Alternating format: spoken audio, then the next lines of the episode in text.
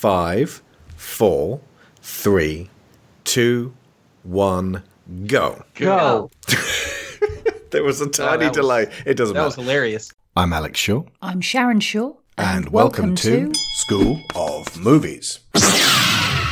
Return to Oz. This summer, Walt Disney Pictures presents a motion picture fantasy adventure beyond your fondest imagination. You'll be transported miraculously back to the enchanted land of Oz, that magical kingdom beloved by young and old for generations. It's just a yellow brick. No, Billina, you don't understand. This was the Yellow Brick Road. You'll share with Dorothy Gale the shock of finding everything mysteriously changed. What's happened to everybody? And you'll delight with her discovery of four wonderful new friends who band together against a wicked queen and the dreaded Gnome King. This is the Oz you haven't seen before, and this is the Oz you'll want to visit again and again. From Walt Disney Pictures comes a whole new world of entertainment. Why don't we just fly back to Kansas? Return to Oz. This is a commissioned show by Maya Santandrea, whom I immediately wanted to get on as first guest because I wanted to hear her take on this and why it clearly means so much. She did not disappoint with Labyrinth, so let's keep going with that down that track. Hello, Maya. Hi, guys. Pleasure to be here. We also welcome back our Mortal Kombat Annihilation teammate, Jason Chewy Slate of the Manipool, who has always been a huge fan of this particular cult favourite. Come here, chicken. What's the matter, McFly? We are also very happy to bring in Karu Nagisa of Sequentially Yours, who hasn't seen this in years, but used to have it on repeat as a child, apparently. It's green. It's green. And Karu's other half, Debbie Morse, who, like a lot of you, has never seen this before, so we get her fresh perspective on that too. Hello. And fortunately for everyone, this film is available in HD on Disney Plus, solving a lot of our issues with obscure films from the past in a world where the growing majority of movie watchers are at the mercy of the ever changing archives of streaming services. Now, I have a lot of written material for this show, principally because being a buried pariah with Disney now disinterested in showing you behind the scenes and making of material, especially for the films that didn't make them billions of dollars and industry wide prestige, you have to dig deep to find interpretations and facts about how this was pulled together. A little history first. L. Frank Baum originally wrote 14 Oz books starting in 1900 and taking 20 years. The legendary MGM movie, The Wizard of Oz, was based on the first book and made in 1939 and took several liberties with the source but still followed the book. Oh, one question. Was the 1939 Wizard of Oz movie, this is one I don't know the answer to and I didn't have time to check. Was the 39 movie actually set in 1939 or was it set in 1900? We all fail the Oz test. Uh, that that I think falls under the purview of uh, research later, thrown in um, after the fact. I feel like because it came out in 1939, there's kind of a Depression era Dust Bowl sensibility to the There's Kansas Farm. definitely a Dust Bowl feel to the Yeah. movie, but the books I think were always meant to be kind of turn of the century. Yeah, right. Uh, so, so they weren't sci-fi set in the future during the Depression that L. Frank Baum predicted. As as a person from the Midwest, not I'm from Nebraska, not Kansas. What were you going to say from I- the Depression era? What moisturizer do you use? okay, continue. Sorry. Secret.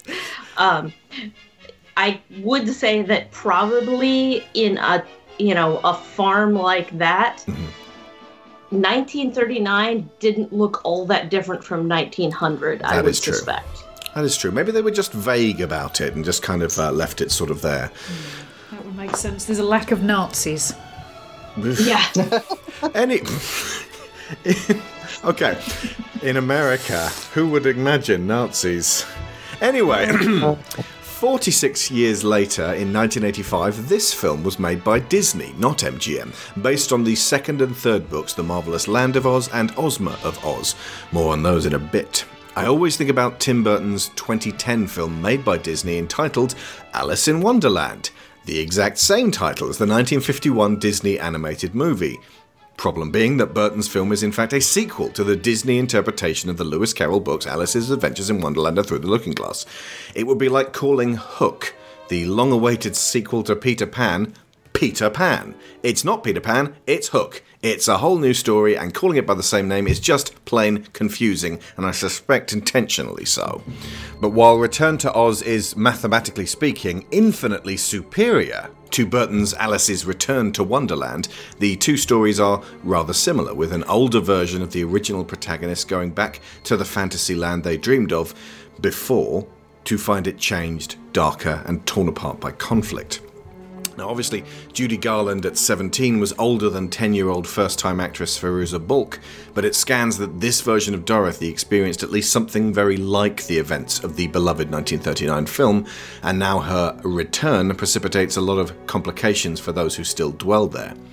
One thing that was retained from the Victor Fleming classic was the ruby slippers, which were not part of the book and were silver shoes in the text form, but were made red, and I guessed this one, and I was absolutely bloody right, to make the absolute most of glorious Technicolor.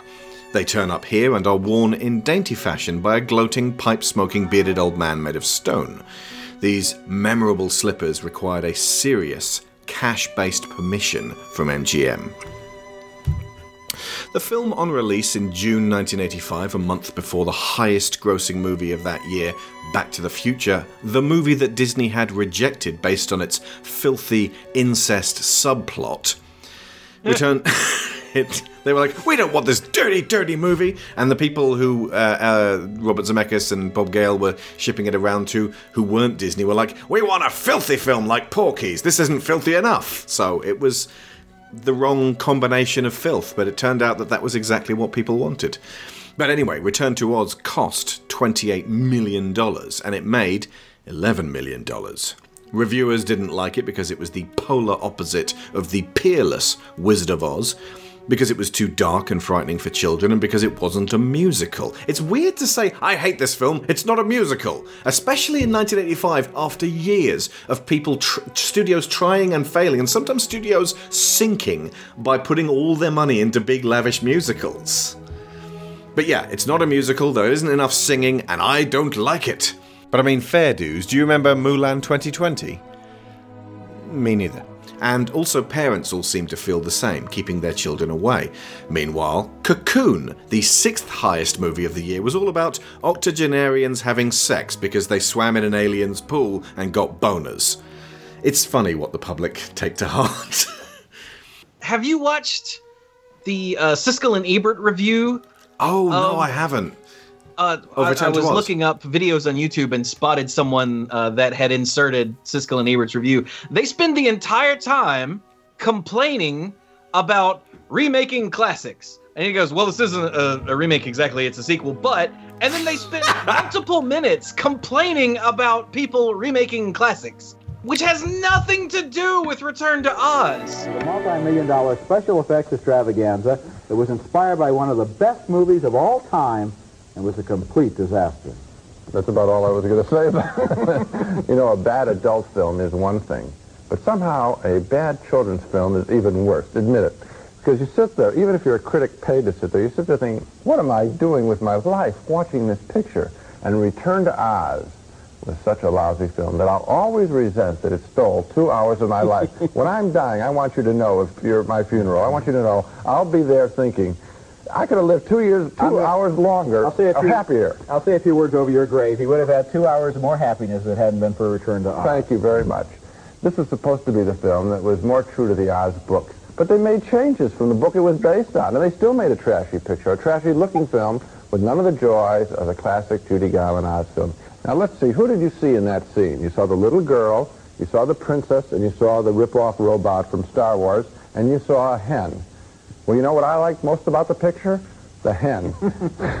I've said this before, I'll say it again. You know you're in trouble when your favorite character in a movie is a hen that only has a bit part. This movie was amazing. It starts out with Dorothy having is being left overnight at the house of a strange surgeon. Unbelievable. Then she's given shock treatments. Then she's swept away in a flood. Uh, by the time the movie is, is half an hour old, the kids in the audience are probably scared Terrified. death. It was not an upbeat children's film. Absolutely wrong, and I was so glad that the audience rejected it. Unfortunately, I had to see it first. That is true. It has more to do with The Wizard of Oz, which was a remake. Oh yeah, wasn't there an earlier uh, uh, Oz there was film? a, a silent film, yeah. Yes, yeah, there was an earlier adaptation that was not a musical. Right. Did did it did it did it get kicked around because it wasn't a musical and they were like, you know, this thing could be a musical. Why aren't you? It wasn't a talkie. It can't, I don't know. Yeah, exactly. It couldn't have been. I gotta put you in talkies. Okay, so over the years, Return to Oz found a small but avid following from viewers who caught it mostly, I'm gonna guess, on TV.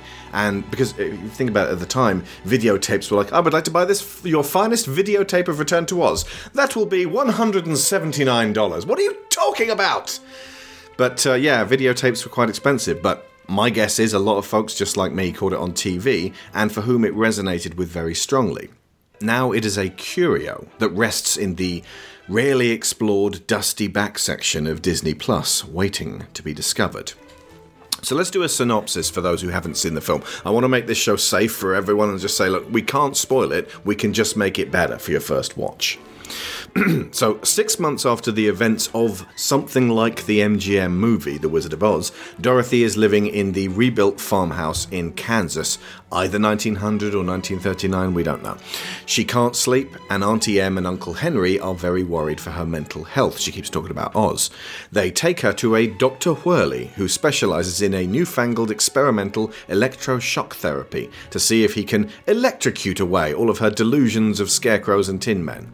In the meantime, she has found a key in the farmyard that seems to be marked with an O and a Z, so she has no intentions of letting go of these apparent fantasies.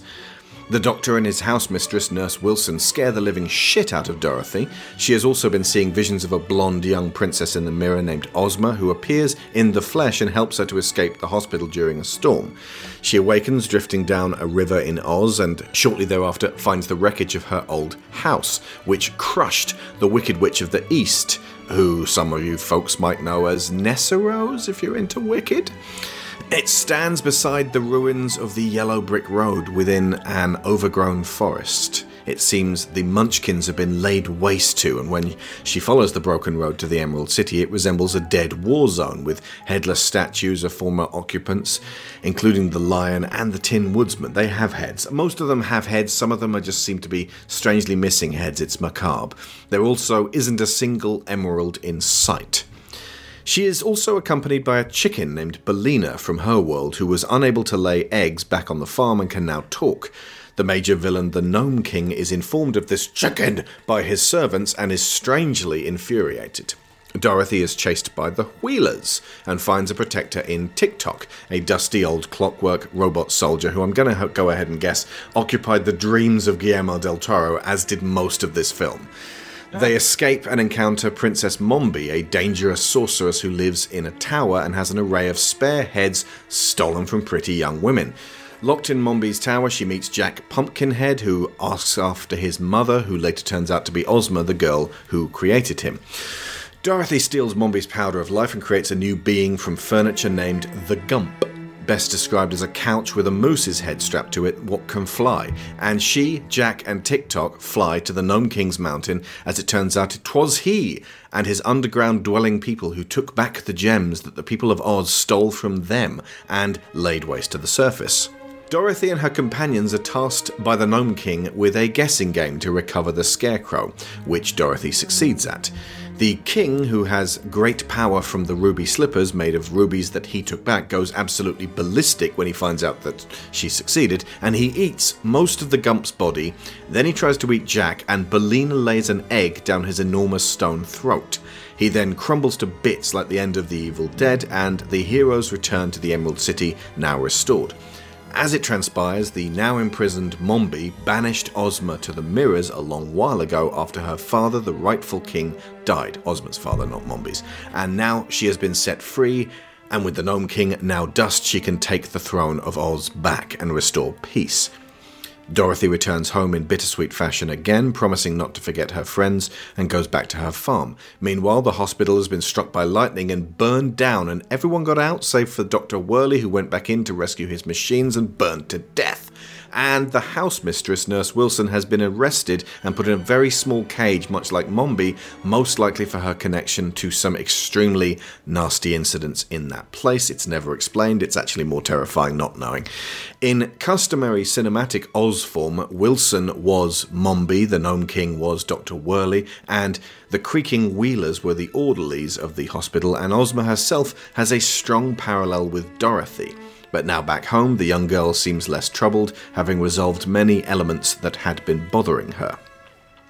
So, we're going to do the rest of this show as free form as possible. I've just got talking points, and we'll go roughly by chronology through the film, and I'll just kind of toss them out there, and uh, we can talk it through because this obviously had a huge impact on a lot of us. So, for the three who grew up with this one, is there anything noteworthy about the way you saw it or how it stuck with you that's worth noting at this point?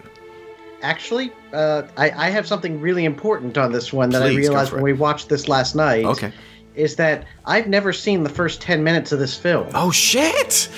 We recorded it off of the we recorded it off the TV, and my version said. started with Dorothy being dropped off at the uh, place by Auntie Em. Right. So, in my mind, as like an eight, nine year old kid watching this film, uh, first of all, I it, it seemed even at the time it seemed reasonably dark that I'm like, I, even my young self was like, so wait, they think that she's crazy because she went to Oz. I didn't get to see any of the establishing that Auntie Em and Uncle Henry are, you know, still love her and still are, you know, Oh, good people and whatnot.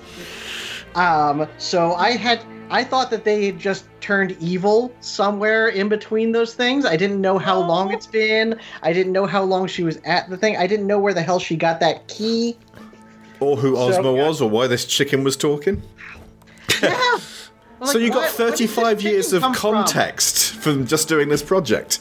So so Kairu, I I laugh only because I had so many movies like that when I was growing up where like it was kind of like yeah, like you said, we taped them off the TV and sometimes the beginning or the tail end just got cut off. Like with the Dark Crystal, I never had the credits for the Dark Crystal because we cut them off at one point when like when it started to go into whatever the promo was for whatever network it was showing on just cut it right off. So I never got to see the credits for it. So like I laugh because I relate to that so much. Like uh, that would happen all the time. Me too. As My an eight, nine year old, I just thought this was a really incompetently written movie.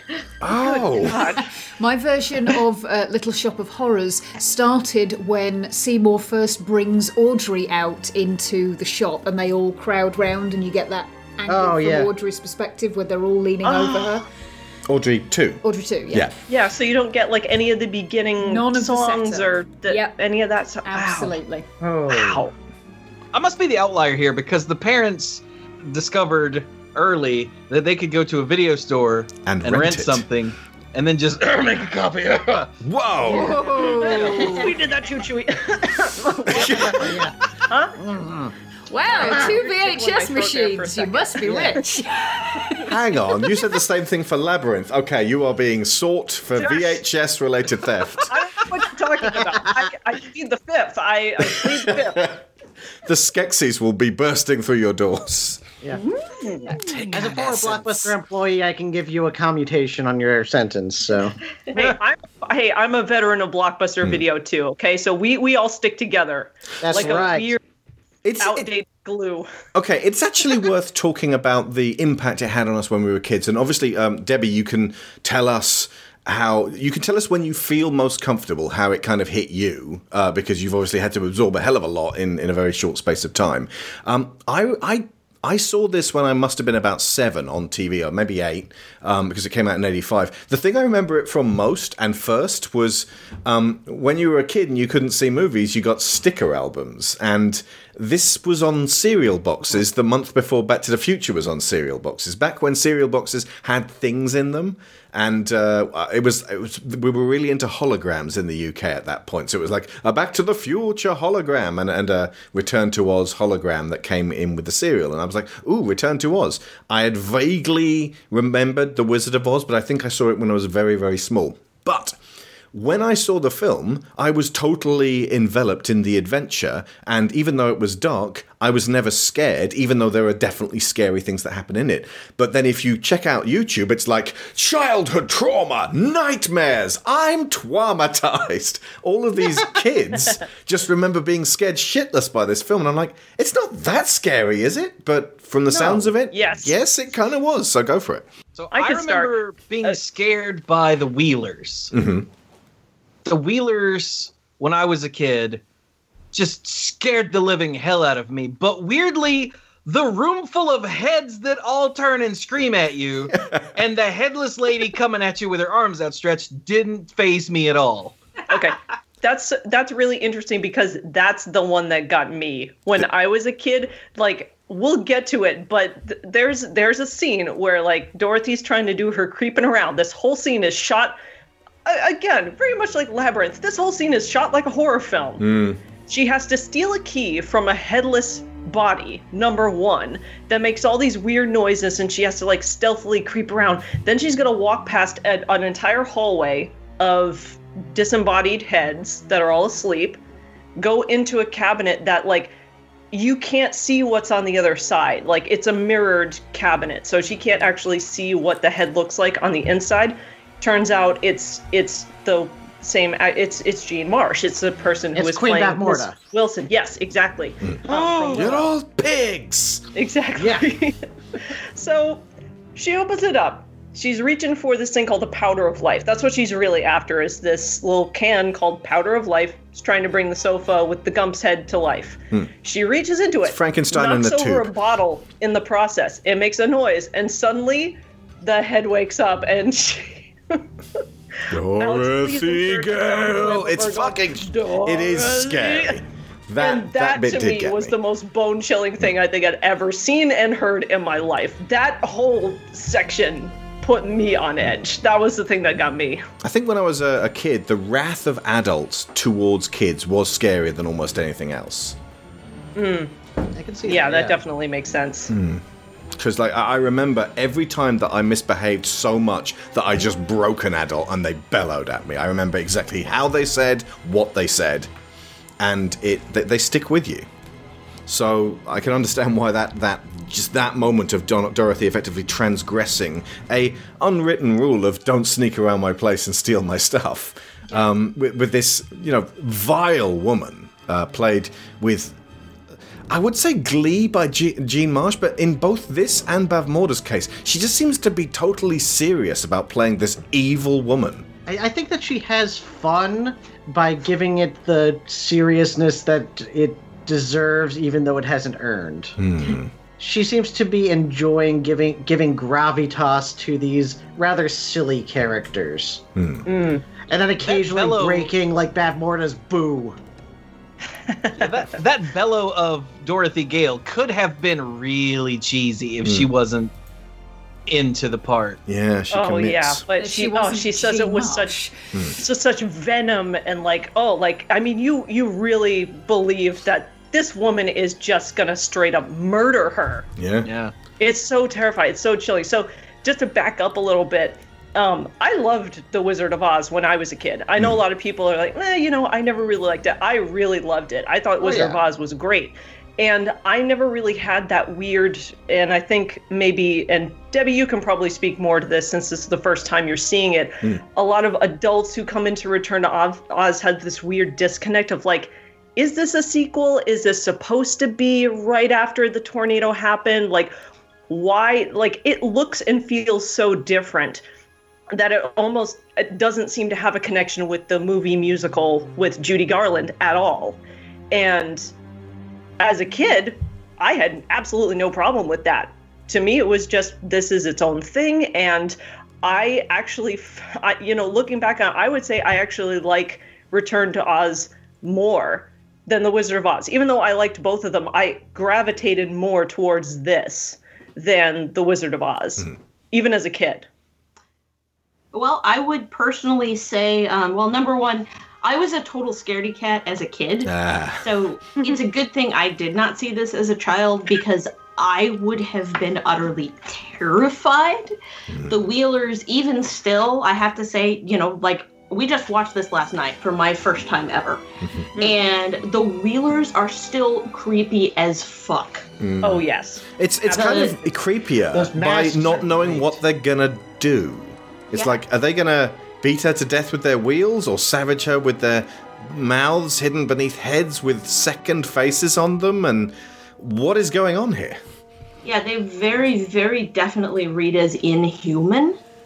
Especially, they read as they may have once been human, and they are very definitely not anymore. Mm-hmm. Yeah. And I think that's, you know, that is terrifying in both the just the sight of them and the implications of it. But I think the sound design really like it, it lends itself to that feeling as well because it's a callback to like you said alex the, the orderlies pushing the hospital beds around. So it's mm. almost like they've become this weird like fusion of people and the hospital beds which is a really unsettling thing to think about and they add to that because I was definitely noticing in that hospital the way whatever filming technique they used that it shows those hallways look too narrow. Hmm. Yeah. and especially when it's from Dorothy's perspective they are very very tall and very very narrow. And they look like they should barely accommodate one person as opposed to like a gurney. And so it, it really adds to the strangeness of that place which i think influences the entire feel of the rest of the film. Oh yeah. It, it's claustrophobic. Like the walls are closing in on you. Mm-hmm. Exactly. And once Um, they get to the uh, hospital, let's say, I noticed that the the way that the movie was shot started to get weird. like Yeah. like there were there were shots of, of like focus like when when Auntie Em left, the camera turned and watched her leave, and then as she went out the door, it it focused on her. It zoomed in even more on her leaving without turning around and saying goodbye again or something. And then from there until she wakes up in Oz, like shots just linger too long, and there are bizarre, awkward pauses where no one's no one's saying anything and nothing's happening. yeah And it's just it's just unsettling, even from the cinematography. Never mind what's actually going on in the setting and all that. Hmm. It it, it goes hmm. all the way down to the, the filmmaking process to make you go, uh, I don't like it. Yeah, and like even like you said, like the walls, every the hallways look too narrow. The walls kind of have this. uh It's a very institutional look. So it's like the walls are painted this like drab gray and like hospital green. So it's meant to look very unsettling. You know, it's meant to look very institutional and upsetting almost. Mm-hmm. Mm-hmm. And in relation to you know talking about I good I didn't watch it as a kid, but also in relation to what you're talking about, Maya, um, I I feel like it didn't. I didn't find it particularly more jarring than the original Wizard of Oz, um, because partially, probably because I also didn't watch the Wizard of Oz as a small child. Um, I think I I think I first watched it as in my late teens, maybe early twenties, somewhere in there. Um, so I had a largely adult brain at the at the time when I saw it. So it I don't know. I just interpreted this as being a somewhat more grown up take on the on on the original. So it it was dark and gritty, but it felt like like this still feels like Oz and like that movie seems to have it's it's bright and cheery, but there is horror lurking like the original. I oh, mean, Oh yeah, there's There some is- uncanny is- stuff there. Oh yeah, there's all manner of horror that's lurking either just beneath the surface or just out of frame. And so no, this just seems like no, we're seeing Oz with a little more grown up eyes. Hmm. There's So uh, it didn't, a- it, I didn't find it jarring at all. a similar unspecified threat of "I'll get you, my pretty, and your little dog too," and it's like, "Wh- what exactly are you gonna do? Well, you've got the there's there's pre-context for Mombi being as terrifying as she is Hmm. because not only have you got the hangover implications of the Wicked Witch of the West Hmm. uh, from uh, the original Wizard of Oz, you've also got the Elphaba. uh, the parallel with the fact that she is being played by the actress who plays Nurse Wilson. There are elements of her design that come across from Wilson to Mombi as well. Yeah, although her- her color palette Mhm. is very different. If you look at, at Mombi's dress, at uh, sorry, Nurse Wilson's dress, she's designed to look almost like a crow. She's all in black. She's got these spiky shoulders, and around her Mhm. collar is what looks like feather shapes. They may not actually be feathers. That seems like something that would be very impractical for Mm. wearing in a clinic. But she has these little things that stick out of her collar that look like feathers from a distance. And when you see Mombi's outfit, obviously it's much more gilt and gold, and there's a lot more colours in it. spikes. But it's Mm. exactly it's spikes and, and all of that stuff around her throat. They're like they're like peacock feathers. They're very sort of Mm-hmm. everybody look at me, but they do then give you enough of an echo of that that earlier character who was immediately set up to be a threat. Not only does she uh, does does she like she's aggressive with Dorothy, she ties her down, she takes away from her the one.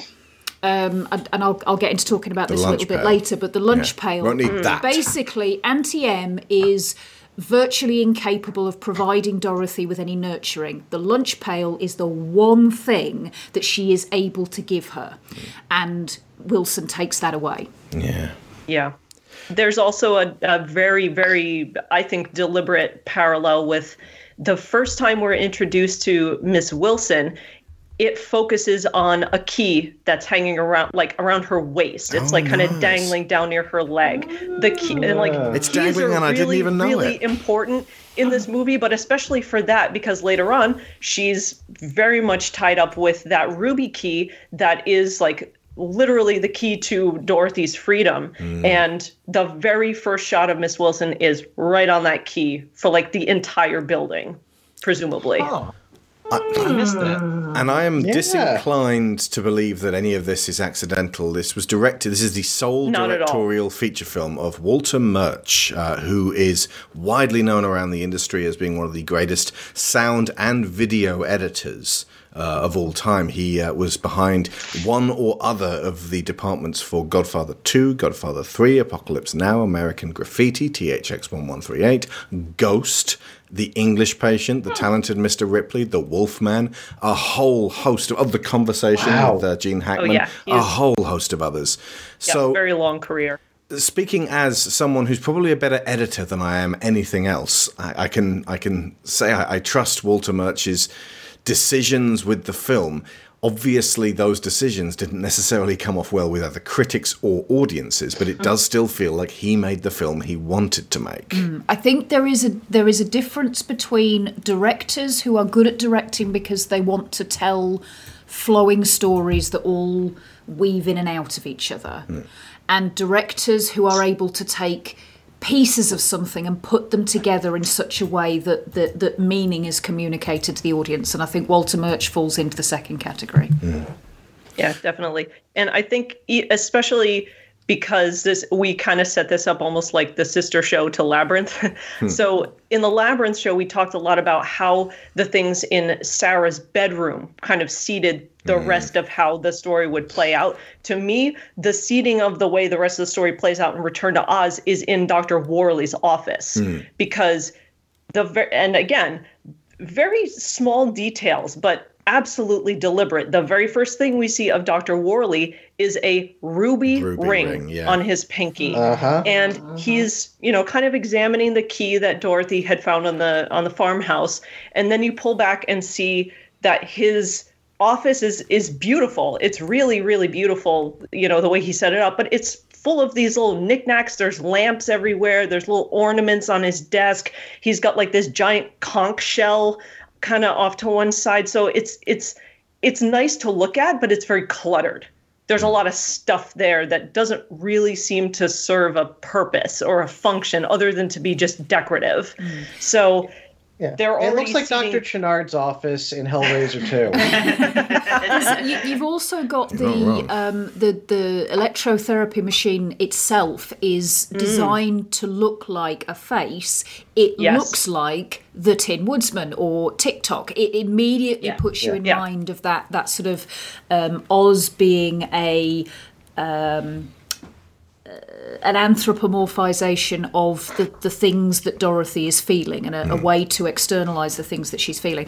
But also, there's a parallel between um, the the attitude of the Gnome King to the things that are the core of Oz, the the jewels and the the emeralds specifically. That he's resentful. He perceives they've been taken away from him and are are you know by virtue of what I'm not entirely sure um, his possession to, to sort of have rights over. And he seems to have a very similar attitude towards people's mental states. I'm the expert. I'm the person who has all this technology. I have control and the right to say whether or not you are mentally healthy or not. Yeah, and I think that the the really insidious thing about it is that and and you see this with both Dr. Worley and the Gnome King is that they seem like such like genteel, kind people on the surface. But the Never things trust that they the rich white man. yeah, yeah, but the things that they do are so horrible in in reality. Like what's lying underneath that very kindly, very wise old man exterior is is really quite sick. And that was one of the founding threads of psychology in the early days. He he Yes. he is Sigmund Freud, effectively, in in the way he looks, the beard and everything. It's it's this sort of you know, well, you're you're a man and you're old and you've had um, lengthy education, therefore you must know more than me about my instinctive feelings about what's going on in my head. Oh yeah, that Aunt Em uh, just implicitly puts all of her trust into this man. She sees the and if if I if I'm allowed to go in a little bit of a, a little bit of a rant here about some of the practices because I did a little bit of research. This can be bonus material. I don't mind. But the thing that she looks up in the paper, this little newspaper clipping that she sees very early in the film, is something that was called the Weltmer method. So they they set it up as electrical healing using the Weltmer method. So the person that they're referring to is this guy named Sidney Abram Weltmer. He was the founder of the Weltmer Institute of Suggestive Therapeutics. He claimed, okay, this is all from Wikipedia. So he claimed his method could cure diseases through suggestions and hypnosis, a practice he referred to as magnetic healing. So presumably the machine that Dr. Worley has is just like either a way to sort of legitimize this practice or uh, just like this is an accessory to the actual method, right? It's got a little Weltmer snake assert- oil on it. yeah, exactly. Yeah. So Weltmer asserted that a combination of clairvoyance and hypnotic suggestion could cure diseases such as asthma, tobacco addiction, and insanity. A 10 day course cost $100. So he set this up almost as like courses that you could take and like a, re- a regiment that you could sign up for for a, a pretty hefty fee back in the, the late 1800s, I might add. You could get to shot in the back over a matter of eighty dollars back in those days. Exactly. In addition to holding lectures in an auditorium that could seat several hundred people, he published numerous tracts about his system and attracted an increasing number of patients up to hundreds per day. He and his partner trained more in. assistants, and numerous stenographers were hired for mail order business and classes by mail. So Dr. Worley is like a, a, a, not a student of his, but he's a practitioner. So he would have been somebody that was trained in this method and then went off to kind of run his own practice. And by the time I got to the the end of this whole thing of like, you know, members of by the end, members of the medical community widely condemned Weltmer and charged him with being a fraudster. I sat there and I went, "Oh my god. This guy is like the is like a proto L. Ron Hubbard. Mm. Yeah. Like, I'm starting to work out why the nurse has been arrested at the end. Scientology. It's it's crazy, but that's kind of what like if you're Aunt Em, you know, it's 1899.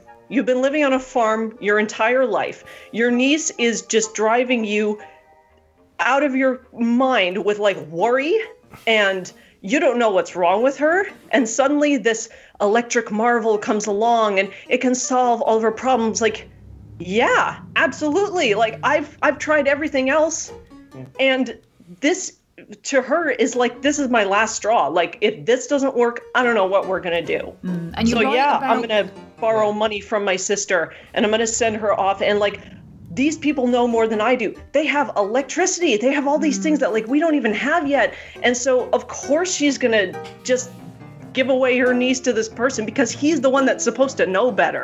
How ironic that back in those days we were listening to ex people who claimed to be experts too much, and these Hmm. Days. this- no, no, no. I think Indeed. this- right. I think a, a part of where this tipping point comes is that there's uh,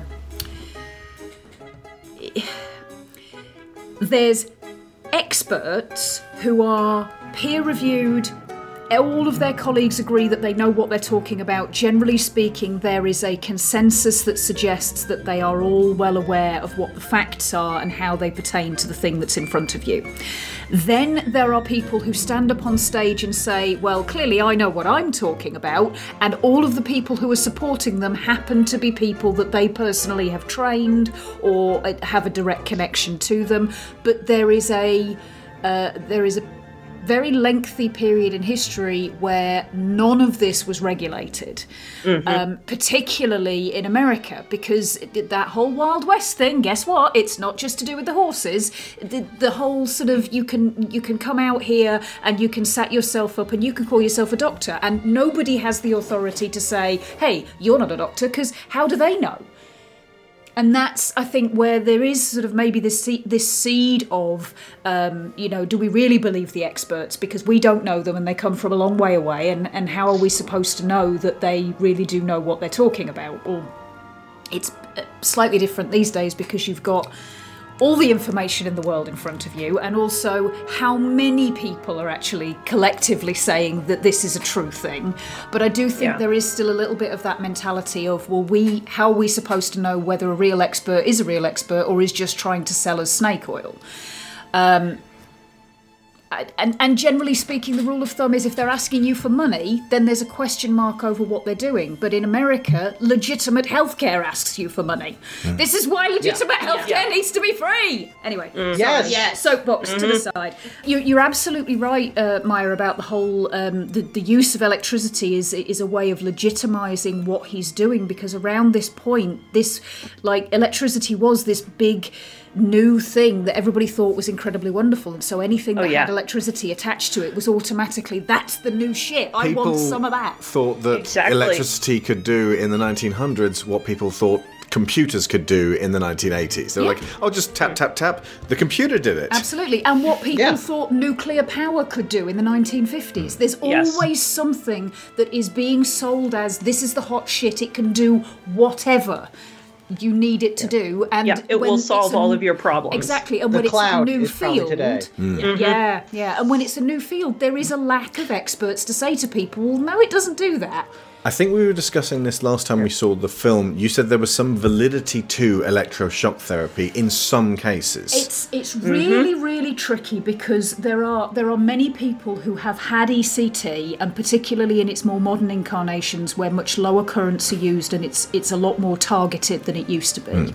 Yeah. and I and believe it's it's was one of those. it's helped them and they really feel that there is a, a legitimate purpose to it. The issue that I have with it is you can't see where those electric currents are going. I don't care how delicate they are and how mm-hmm. targeted you think they are. You it's it's too easy to do damage.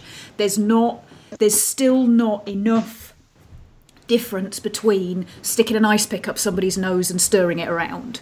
It's it's just it, it- what it the does imprecision. is exactly it's it's And the question mark over exactly what it's doing. Exactly, The Yeah. At this time, like the stuff that we're looking at in the film in 1899, so the modern procedure that we know today as electroconvulsive therapy was not what is portrayed in this film. Hmm. It is very, very different hmm. to what is featured here. it's used. Put these headphones on, and then we're gonna attach it to a car battery. Yeah. That's exactly what I'm trying to get to. It is Like a used in cinema. Car battery. It is used in cinema over and over again to reference an antiquated way of seeing mental health care and treatment. And it is used as a very violent way of, of setting the audience on edge and going, well, this isn't going to help this person. It looks and resembles the exact framework of what we consider torture in our minds. Hmm. And it seems like something that was done medically decades ago. As opposed to something that would be done now. Yeah. And institutional healthcare that is basically modelled on bedlam Hmm. is used in a similar way. It's a shorthand for, well, you really don't want to get into this, so you better shape up and not be crazy anymore. Oh, that's what my father was doing when he threatened me with therapy. Like, if you don't shape up, stop being such a loony, I'll force you to get help, son. And you know what help means? That. It seems like we're spending an, a hell of a lot of time in the real world here and not really bothering ourselves with Oz. However, the entire nature of this movie utilizes Oz as a psychological construct that mirrors Dorothy's reality, very much like Pan's Labyrinth. And again, like I said, this feels like it, it entered into Guillermo del Toro's mind and never left. There is a direct parallel with Pan's Labyrinth in, insofar as neither world really eclipses the other in terms of what is really important. You can, back when we covered Pan's Labyrinth and we, we said, well, there is that drawing the square of chalk, which actually suggests that the fantasy world is in fact real because she got out of her bedroom through magical means after being locked in. But in in the same capacity, both films and also Labyrinth. I always I always put say Pan's Labyrinth, regular Labyrinth, because they are ways of exploring. Uh, uh, in all three cases, a young woman's internal journey. Uh, exemplified through a fantastical external journey. So we can now talk, if you wish, about Oz as a psychological construct and what's what it's actually doing to, for her here. Uh, one thing I want to jump in on before we go too far away is that another uh, so a theme that or a motif that um, exists in both uh, the Wizard of Oz that we know and Return to Oz, and even more so in this, is that snake oil salesman idea. Of course, the original wizard was indeed just a snake oil professor, whatever the hell he called himself. That's all he was. He was he was an illusionist and he used that in order to gain power. And in this case, you're seeing it twice from Dr. Worley. First in his ad, which very much reads like like an ad from those times from somebody who is an unlicensed doctor, but also from the Powder of Life, which has that same type of label label, that same type of advertising on it. And of course, she got it from the Gnome King, who is also Dr. Worley.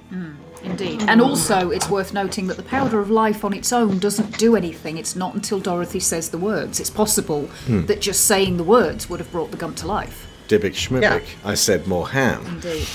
I think the, the, the first hint of uh, Oz as a psychological construct for me is the presence of Ozma in the clinic. Mhm. Um, the little Mhm. girl, the little blonde girl who comes and frees Dorothy from her position of extreme vulnerability of being strapped onto the gurney, um, having already brought her the uh, jack o' lantern, which is the kind of forerunner of um, Jack Pumpkinhead.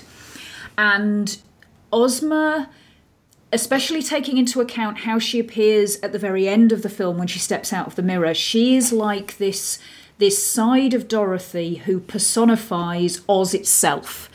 And if you see Oz as Dorothy's defense mechanism for coping with stressful situations, which, if you read through the kind of quick capsule summaries of um, uh, L. Frank Baum's original books, basically every time Dorothy comes up against shit in her life, she retreats to Oz. This is where she goes to work out what's happening in her real world.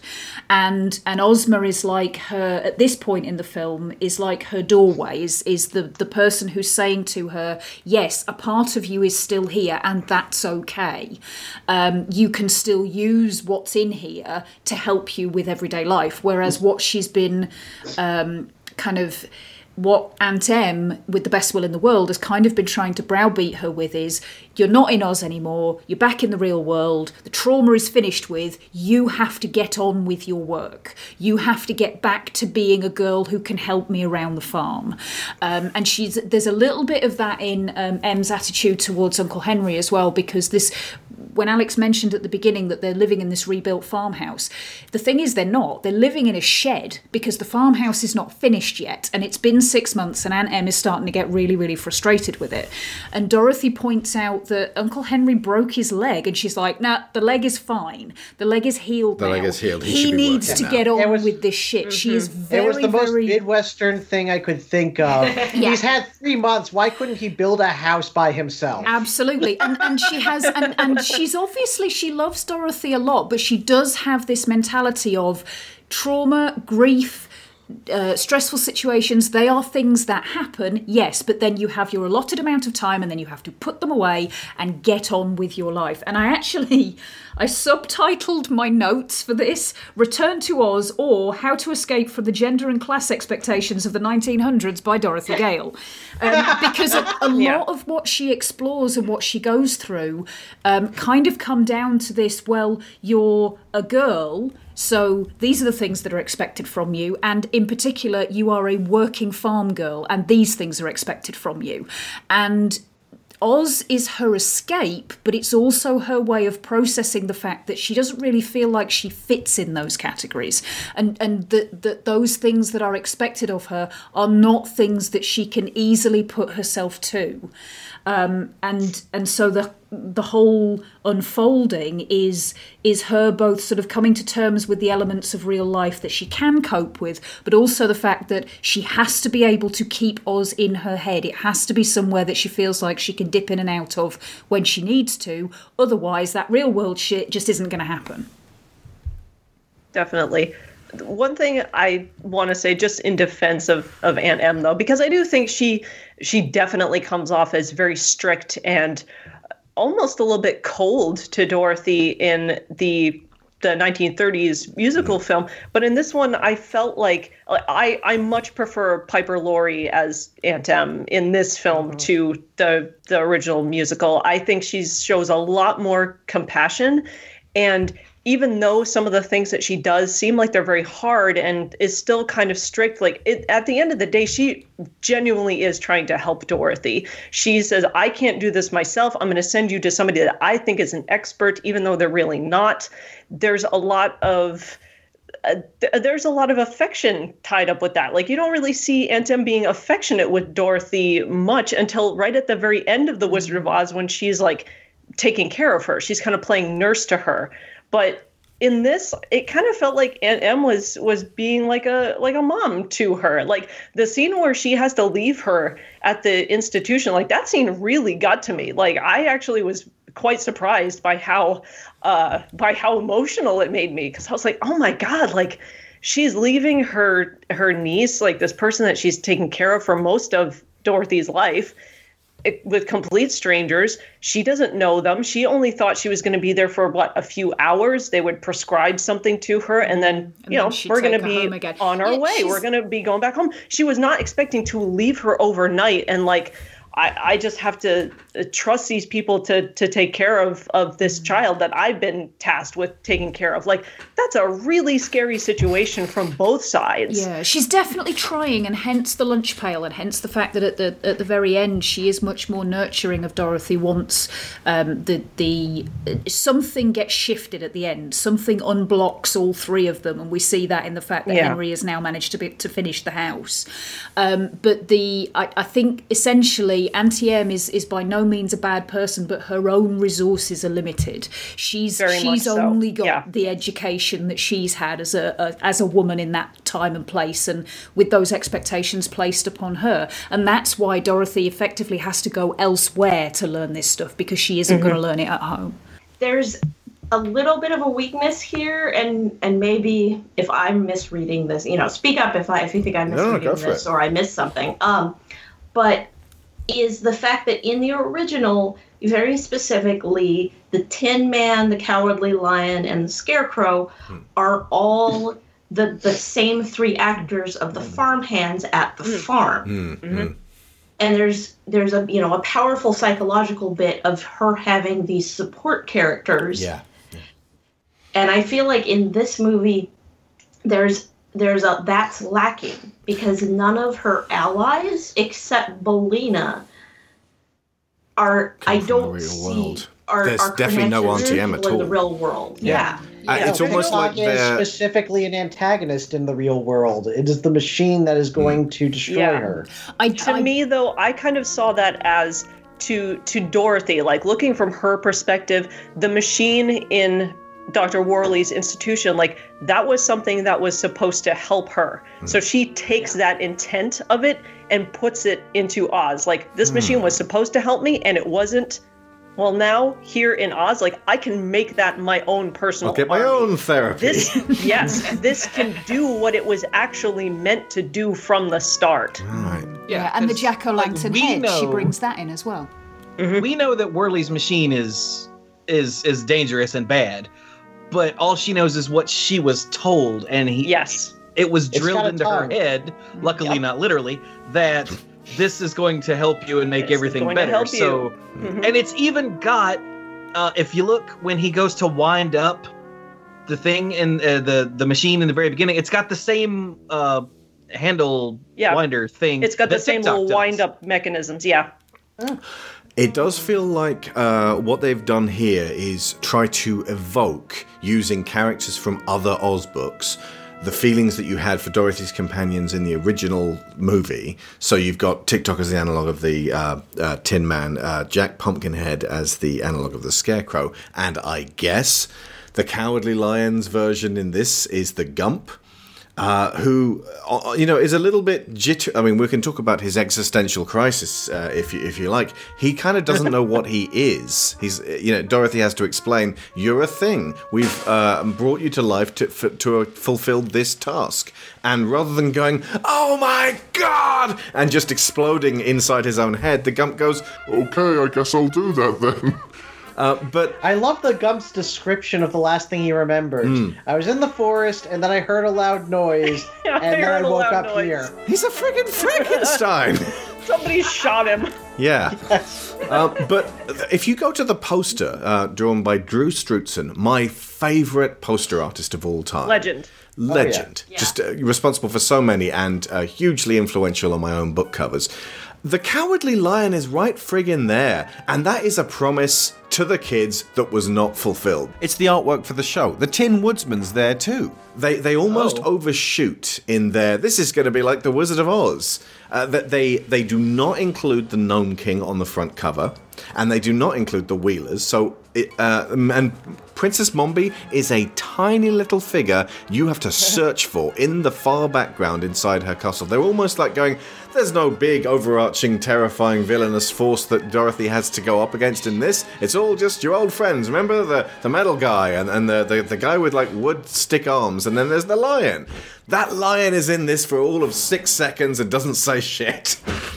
Uh, Not that I was disappointed myself, but it feels almost like Disney panicked when they realized what this movie was, and their notes to Struzan were make it look like The Wizard of Oz. Yeah. You have got to put something in here that's recognizable from the musical movie. Yeah. There's there's something in that, and and we talked at the beginning about this whole coming back to a world that you, a fantasy world that you knew that has now changed, almost beyond recognition. And it did make me think this is not an uncommon theme in. Uh, in kids' fantasy world storybooks, and the two that sprang to mind specifically um, were a, a series of books that I read as a kid um, called The Half Men of O and The Priests of Ferris, and I think there were other later books in the series, but those first two were specifically about kids from our world going into a, a fantasy realm in the first book, and in the second one, they return to it, and it's a long, long time later, and everything has changed. Um, and the other one is obviously Narnia, and in The Lion, the Witch, and the Wardrobe, the Pevensies get absorbed in this fantasy world, and when they come back in Prince Caspian, it's a hundred years later, and everything. Oh, no, a thousand years later, Thousand years and later, yeah. everything's fallen apart, and that that sort of feeling that the this safe fantasy realm that you retreated to as a kid, when you go back to it as a let's say teenager, hmm. suddenly everything is a lot more messed up and that path that was so clear and yellow to you when you were little it's all got broken up and you're not quite sure why Um, but I, I really love that idea of exploring something that you recognize, but it's changed. And how do you reinterpret that? How do you become a part of that again? And I think having those old characters there as echoes was important, but it was also important that they not dominate Dorothy's experience of Oz this time. Yeah, Mhm. it's uh, I. When I was watching this, the one that I thought of was Neverending Story two. Actually, Oh, Same Neverending Story basic 2. concept. Yeah, specifically Neverending Story two, uh, and to jump off of what Sharon was just saying, um, when Mr. Coreander is talking to Bastian, and Bastian says, "It's the Neverending Story. I've already read it," and he says, "But have you ever read a book twice? Books change when we do." Wow. And That's more same than I expected from that movie.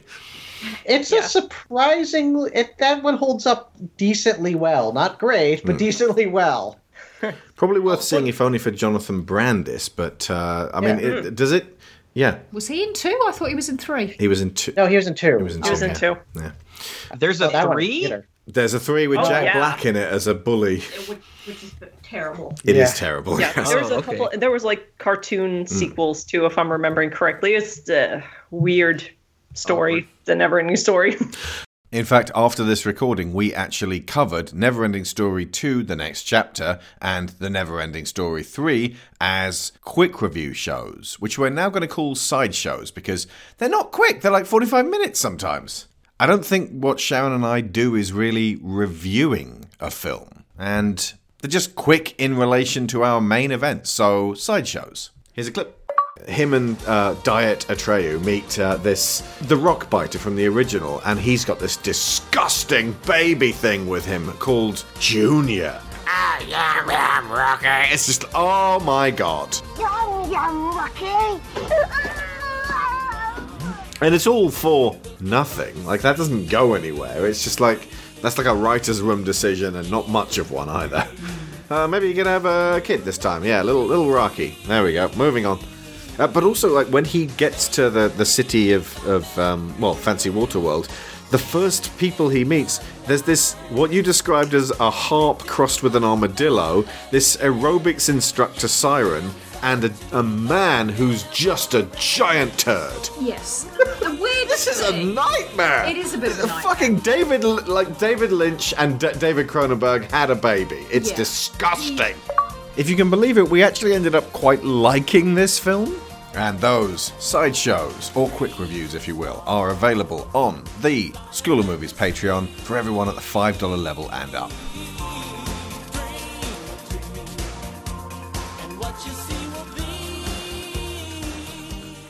amusing side note to tag on to what Sharon said. Mm-hmm. On when we when we watched it on Disney Plus, the this at the you know you know how they they bring up a suggestion. They put the they put the credits of the movie you've just been watching in you know small screen in the corner, and then they bring up a suggestion. Netflix oh, what style. you should watch next. Yeah, exactly, exactly.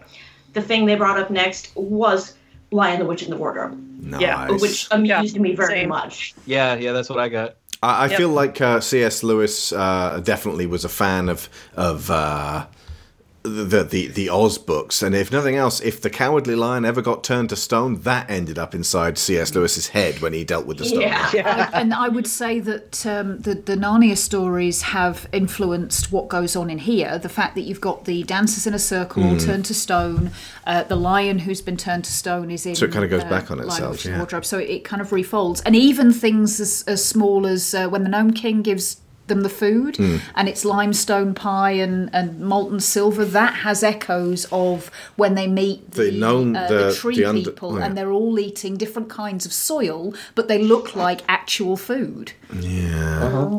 Um, Billina is a sort of a, a, a touchstone for this movie in that Toto runs along after Dorothy's buggy asking to come with her on this next adventure. And she's like this there's no room for you in my life anymore Toto. Off you go back to the farm. And then she ends up with this chicken whom she who couldn't talk in real life. And she's just kind of friends with on on the farm or at least she invests in the chicken. But there's and somebody mentioned this on one of the various youtube things we watched today there is implications that if billina can't lay eggs she's gonna get um killed. Oh, Oh, yeah. slaughtered. Billina- Well, it is. Billina It is is- straight up stated in the text. But the thing Billina is, is, a laying egg, eh, is or sorry, a laying hen. If she Yeah. cannot produce eggs anymore, Yeah. guess what? She's next meal for these people. But she isn't actually brought to the hospital. She just turns up in Oz as a talking chicken, which, by the way, convinced me when I was a kid. I actually thought it was a chicken that they'd basically kind of Talk to talk. no, that they dubbed her voice on. It's the junk lady from Labyrinth, by the way. Why don't you watch where you're going, young woman? Um, but that means that when Dorothy comes back and she's just having fun on the farm, you can't see Billina anywhere. So I think I've just worked out what's for dinner that night. Exactly. Like uh, that. That Better be eggs. Okay, Dorothy just went to the doctor's. Okay, now we can kill her beloved chicken and make her into dinner shot. And I mean, like, it's honestly like clearly the the girl who is the stand-in for Ozma. She died in that river. Like, there's no way she survived. Billina. Oh, she got off by Uncle Henry as soon as that carriage was out of sight. Like, this is getting Uncle darker by Henry, the where's minute. Billina? She's gone to a farm upstate. exactly. I'll give her a good home. we have a farm and I did. Okay, further, so my, further my, upstate. My theory behind the replacement of Billina with Toto is again to do with uh, with Dorothy getting older. Toto is when she's a child, albeit that obviously in the 1939 movie she's older than Fairuza Balk is here. But when Dorothy is is kind of in her her young innocence state, the instinctive. Um, uh, internal impulses of a child are very well represented by a dog. They are um, constantly curious about everything, Mm. really difficult to hold them in one place because they want to run about all over the, the place and explore. Um, but they also have this this instinctive. They can take a path and you can follow them, and that's sort of you know go with your gut and, and listen to yourself as you grow older. Billina, however, is representative of this whole expectations of your, you, you know, your gender and your class and your your place in society. Here's what you do on this farm: you lay eggs. If you don't have a purpose, then why are you here? And that's this thing that Dorothy yeah, is we'll- trying to we'll come give you to. another purpose. Yeah. That's, I mean, uh, the first, again, this is not an accident. The first visual thing you see that's in reference to Billina is when Dorothy's talking to her, there is an axe on a chopping block right over to the to the right hand side of the screen. That's not an accident. Yeah. Oh. Uh, For the record, I think Debbie immediately figured out why Billina was having trouble laying eggs, though. Oh, right, why? It it's super nitpicky, but the chicken when the in the scenes with Billina that it's an actual chicken and not an animatronic. That is a rooster. I was gonna joke. It's, it's a rooster. So it's just down to these these farmers who don't know what chickens are. Hmm. Are you wait? Are you sure? Because to me, like roosters have like the big long tail feathers and like giant waddle and all that other stuff. Like I, are we sure about that? Hang on, I right. I read something the other day that apparently chickens. I don't know if this is all chickens or specific breeds of chickens, but they they are born with um, like the the females are born with egg laying capacity, and they also have these kind of inert um, male gonads as well. So if their egg laying stuff They stops spontaneously change sex? they t- well, no, like they in don't. Jurassic They Park? can't- They can- of. yeah, no, They well- basically they they the secondary characteristics that would make them look like a rooster on the outside kick in, Right. And they start behaving like roosters. They're infertile, but they basically start behaving like roosters. I guess that's the answer to which came first. I'm so sorry. Um, also, I did notice that it did take a lot to drag Toto away from Dorothy. Um, Oh, I'm sorry, sorry. So there you go. if if Billina can't lay eggs, her purpose around the farm becomes alarm clock. Okay, I want to explore that. Uh, you mentioned before, and I don't want to lose this principle. Uh, you're talking about uh, uh, gender expectations. You took particular note of the ornament game that she gets charged with by the Gnome King. For folks who haven't seen it, he says, Go into my chamber and guess the objects that I have turned your friends into. If you guess wrong, you will be turned into an object. Yeah, And- which he doesn't state outright. He lets them figure Oh, it out, shit, he and then doesn't he say says it. what Yeah. his intention is. Until they've gone in. Yeah, That's, they that's get the three line. guesses basically. Yeah, but it's specifically the line that Jack says to her when they've kind of come to the conclusion that this is what's going to happen Hmm. to them. He says, Being an ornament will probably be hardest on you, Dorothy. Um, and his rationale is because you're used to eating and, and sleeping and doing all the things that a human does, whereas we came from objects, kind of. So we, we're not going to miss something that we never really had in the first place. But if you couple this with Mombi's observation of Dorothy when she first meets her, she does that incredibly sinister little face cup and the yes, I can see that you will be quite attractive when you grow up, and you understand that you're not at all beautiful, but there is a certain prettiness about with about you. The implication being, I'm going to keep you here until you're 16, and then I'm having your head. Yeah. Um, Yeah. It is particularly uncanny the way they have Jean Marsh's voice coming out of the faces and and, and heads Of much younger these women. much younger women. Yeah. It's it's a, it's really masterfully done. I didn't work out quite what it was about Mombi that threw me uh, so much when I was a kid watching it, but then when you meet her. The first, like the first bunch of scenes that Mombi's in, it's not even Jean Marsh. Mm. It's uh, stolen head women. Indeed. And then when she finally turns up, she's just much scarier. And you first see her headless body basically doing the pale man out of Labir- uh, Pan's Labyrinth. You know, just chasing after Dorothy. So you get that before you get the actual Mombi with her head on, whipping the wheelers. Absolutely. But if you combine all of those elements with the fact that what Dorothy is being taken to the, the clinic for in the first place is so that the uh, the electric healing that she is going to be subjected to can effectively kill the fantasies and, and mental wanderings that, that go on in her mind, what this is kind of coming down to is right, if you're a farm girl, you work, you serve a purpose. If you're if you're not going to do that, then as a, a slightly more high society girl, you can be an ornament, you can be beautiful, and you can just sit there and let everybody look at you. But you can't have shit going on in your head because if you're just going to sit there and be looked at, you're always going to be aware that there's other stuff you could be doing that you're not being allowed to do. So that the uh, the treatment that she's being subjected to is effectively um, a a way of curbing those undesirable qualities to high society girls in the early 1900s. And that is what a lot of quote unquote mental health care was at the turn of the century. It was getting women to shut up and sit down and be ornaments. Hmm. Yeah. Stop being hysterical. Stop talking. Stop screaming. Yeah, like stop having any sort of autonomy. Like the, it's the parallel is very literal with Princess Mombi and you know slash Miss Wilson because she's literally taking her head. Absolutely. Like And it's if you- almost a one to one thing. Like she's taking her head with. Worley and Whilst the also Gnome negging King, her. it's a, like, you'll never Yeah, be it's a- quite beautiful, but there is a certain prettiness about you. Mm-hmm. yeah but with uh with dr worley and the gnome king it's a little it's a little more subtle because the thing that he kind of offers is let me siphon your thoughts and your autonomy away from you. Like mm-hmm. he's kind of taking the he's kind of using the electrical machine the electrical healing to take people's thoughts and take their free will and whatnot.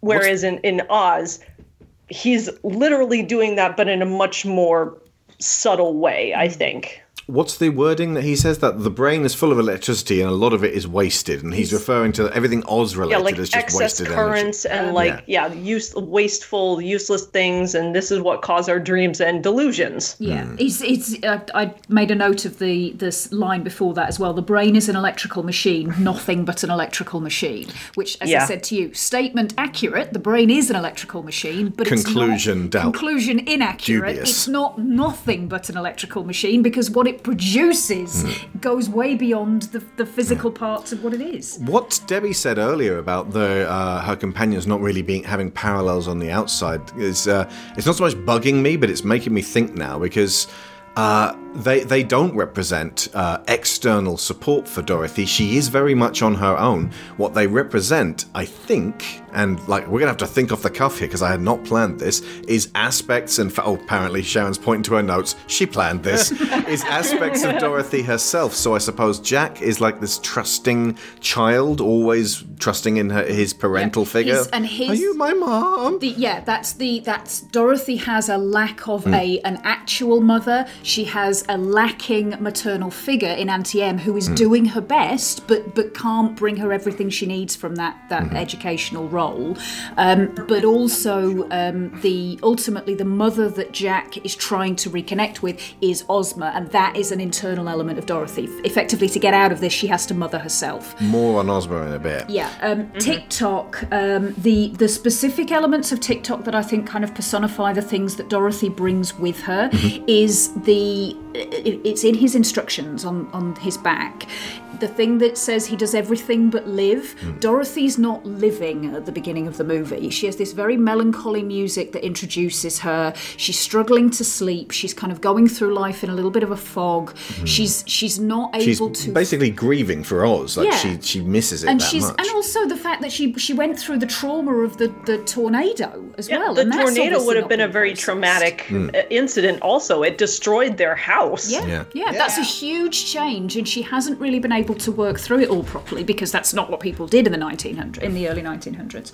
Um, but um, but yeah, the the uh, thing on the back of Tik-Tok says that you have to wind. So it says he does everything but live, and then it specifically lists thinking, speaking, and action, and they all have to be wound up and activated in order for him to be able to exactly to, to um, sort of have this personification. It's the combination of all three of those things that give him the appearance of life. But it allows Dorothy to separate out those three: the thinking, the action, and the Exactly. uh, uh, t- speech. Is the- Uh, it's uh, yeah, yeah, speech. speech. thinking, speaking, and Mm. action. That's right. So, so they all have to be um, activated separately, and they can all wind down separately as well. So, if you lose one and the others are still working, then things start to go wrong. But if you look at the um, the the colours as well in the the three characters that she spends most of her time with the early part of the movie, there's a lot of um, very primary colours, reds and, and yellows and greens. And who she ends up spending the most time with, they are green and orange. Green for the Emerald City, and then orange has this sort of very, um, there's a very nature-based element to to orange. Um, but you've got uh, Tik-Tok has the the copper body, um, which looks kind of orangey, and then the green eyes. And you pointed out as well, It's the his same eyes, eyes are the same colour as Fairuza Fairuza Balk is was named t- if, uh, the For her name Fairuza is from the, the Persian, Persian. for turquoise, and her dad gave her that name because she has turquoise eyes. Um, She's a wonderful performer in this, by the way. She had so oh my much god, heat she's onto her. so good. It, it like There are it can't be understated. Like she was nine Mm. when this movie was being shot, so like, all she just went through the ringer. Like she has to carry so much of this film, and she does it. Amazingly, like I, sh- as a child actor, like even you know when she got older, she was still very good, but man, this must have been such a hard role, and like ah, she just nails it. She did mention in an just interview. enough of the Judy Garland inflections Mm, mm. to uh, let us know that this is the character that we're familiar with, but for the most part gives it her own uh, spin, which I really appreciated. Here's a clip from the Tech Soup archival interview with Fairuza Balk from 2010.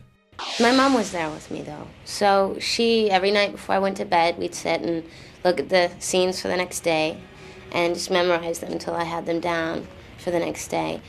Um, it was a lot of work, and, and I think towards the end of the filming, it was a very long shoot, it was about eight or nine months. Um, towards the end of the filming, I got a little tired, and that's when I began to realize it was work. Because it wasn't just, you know, what you wanted to do when you wanted to do it. You had to get up every morning and go and, and be a professional. And as a child, that's kind of a hard concept to grasp. And you have to get it, you have to grasp it like that. You know, there's no fooling around. You can't not go when you feel like playing, you know. you, you have to be responsible. You, I think it makes you an adult very quickly. The books are amazing. The books are really amazing. I've read them and they're just fascinating stories. It's also the idea of, I think when you're a little kid, especially for children, we all want to have that magical place to disappear to. We all want to be able to go to another world, like a world of fantasy, and we create that for ourselves as children when we play. When we say, oh, you know, now I'm climbing a mountain and, you know, you're climbing the steps to your back door, you know, or, or whatever. It's imagination, and it's an extension of that. And so I think for children, as well as for adults, it's like this whole world that represents that to them, you know, which is very important. It's very important to keep that as you grow older and not to forget because if you lose your imagination, you're like a hollow shell, you know, without you lose a big part of your access to your soul, I think. I think again, as with Jean Marsh, she just seems to enter into the role with total seriousness and like inhabit Dorothy at that point. She's not just some. You got like a lot of child stars just kind of, kind of come on and say the lines without really feeling it, but she mm. never does that. She's like totally committed to everything that she says. Mm. I think a big part of that is with child actors, especially under a certain age, if you have expectations of them, you can break them. And I think that often results in directors not demanding much from their hmm. child performers because they can't afford to. Because if they crack, they lose their movie. And I would say Dorothy has the least connection to the Gump, but the Gump poses the deepest question, which is what am I? Yeah, where Which- am I mm. situated? Yeah. Is it in my sofa body or is it in my moose head? Are you familiar with the Gump of Theseus? Yeah, the question of life is something that is answered three different ways by her companions, in that the Gump is unsure of what life means. Um, Jack is very convinced of his own life and having been brought to life by his mother, by Ozma. And Tik-Tok takes great pride in not actually being alive. Not being alive. I am not alive like all of you. Yeah. Wow, that's Yeah. a good Tik-Tok. I've never done that. That's Admiral Ackbar. Uh, over the um, No, and it's Admiral Ackbar's the actor. Oh, seriously? Seriously, yes. That explains a lot. Um, by the way, I, I am going to guess I'm not the only person who was like, is, is Jack Skellington then a dead version of this Jack Pumpkinhead? Honestly, Yeah, oh, Dude, I right? was singing those songs the entire time we were watching it. last everyone night. hail to the Pumpkin King. Okay, so I'm going to just uh, take us on a little diversion and talk about books two and three, just for a bit, because there's some stuff in here. I'm actually going to start at book three, Ozma of Oz, written in 1907. I didn't realize until I was going through the notes just now while we were talking. L. Frank Baum wrote and wrote between 1900 and 1919. He died before the last two were published, and he really wanted to write other things than Oz books, but they were so popular, and his publishers leaned on him so hard, and he he, almost begged, "I want the children to want me to take them to other places," but everyone just wanted Oz, so it was just sort of down to him to broaden and expand upon Oz and incorporate the stories he wanted to tell outside of Oz into what he was being asked to do. Well, the fact that he did, Dorothy was not the central character in all of them. No. He did uh, use other characters. But she was the central character in lots of them. Of the 14, Dorothy featured very heavily. Now, starting with book 3, Ozma of Oz, we'll go back to book 2. Or to give it its full title, Ozma of Oz, a record of her adventures with Dorothy Gale of Kansas, Billina the Yellow Hen, the Scarecrow, the Tin Woodsman, Tik-Tok, the Cowardly Lion, and the Hungry Tiger, besides other good people too numerous to mention, faithfully recorded herein. Good God. That's the longest anything. You can't fit that in a tweet, L. Frank Baum. That's never going to take off. aka Ozma of Oz. On an Well, Frank ocean Baum names Borat movies. on an ocean voyage with her uncle Henry to Australia, Dorothy is blown into the sea by a storm. She takes refuge on a floating chicken coop which washes ashore along with the coop and the hen in it. The hen is able to speak. Dorothy gives it the name Billina. Exploring the land, Dorothy and Billina are menaced by a tribe of brightly dressed wheelers who have wheels instead of hands and feet. They also find a clockwork man named Tik-Tok who got his own book later on, one of the first intelligent humanoid automatons in literature, by the way, who joins them. Tik-Tok informs Dorothy and Billina that they are in the land of Ev, which currently has no competent no competent ruler. I know how it feels. Uh, its king its king having committed suicide after selling his family to the Gnome King. The three visit the castle of Princess Langwidere, who has many exchangeable detachable heads.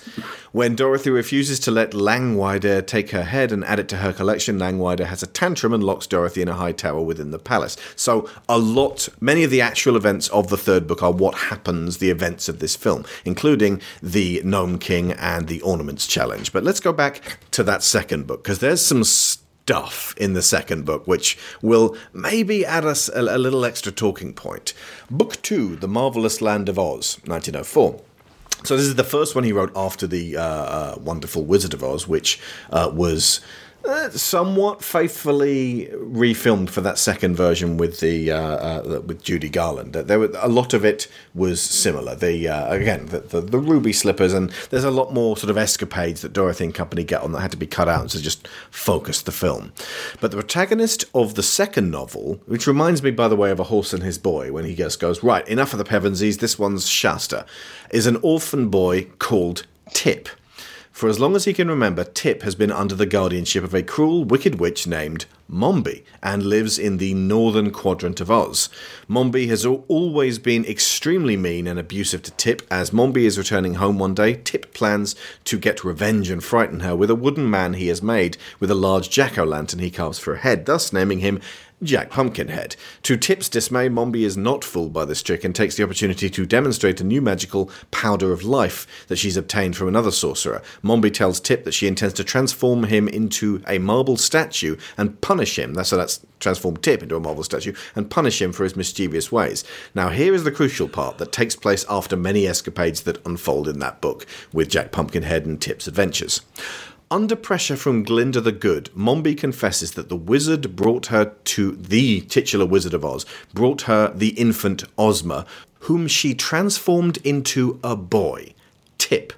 At first, Tip is utterly shocked and appalled to learn this, but Glinda and his friends help him to accept his duty, and Mombi performs her last spell to undo the curse, turning him back into the fairy princess Ozma. The restored Ozma is established on the throne, the forgotten prophecy is finally fulfilled, and Oz is politically whole once more, with Ozma in her rightful position as the child Queen of Oz. Which means that more than 116 years ago, L. Frank Baum was writing, whether he intended to or not, a trans narrative. Holy crap. Yeah. Wow. Uh, My- discuss. Wow. discuss, and you can also go on to what O- what Ozma represents in the film and how she comes off uh, as a reflection of Dorothy. it should not be understated and this this gets discussed on regularly but the fact of just how much to a child you know your your good guys and your bad guys in have are in some respect representations of maybe yourself but also of your family your parents your grandparents people that you interact with regularly and the fact that as you know casting those people who you know in real life may you know may be very good people and trying very hard and the, the psychology and the you know the thing that i think l. Frank baum and the reason his writings have have endured for as long as they have and been so resonant with so many people is the fact that he understands people and he especially seems to understand children. And that that's really a pretty ahead of his time i think psychological idea that you use this representation of others and yourself to work things out in your head.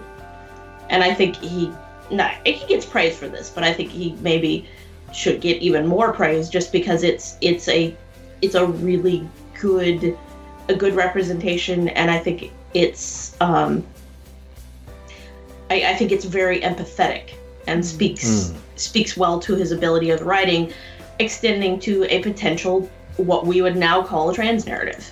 I which think awesome. I think there is a tendency to. Um, I don't know about anybody else who was a, an avid reader as a kid, but a lot of the criticism that I got levelled at me for being an avid reader uh, was that it was all escape and that it was all to do with running away from real life and, and um, that the elements of, of fiction that you retreat into are um, are because you can't face up to what's going on in the real world. And obviously there is a little bit of that there, but it, the more important element of retreating into fiction is that you see things in there that do reflect real life and that you do recognize and that help you come to terms with that real life and that's that's the whole point of Oz, like I said, if we if we're looking at it as this psychological construct, it's like retreating into a story.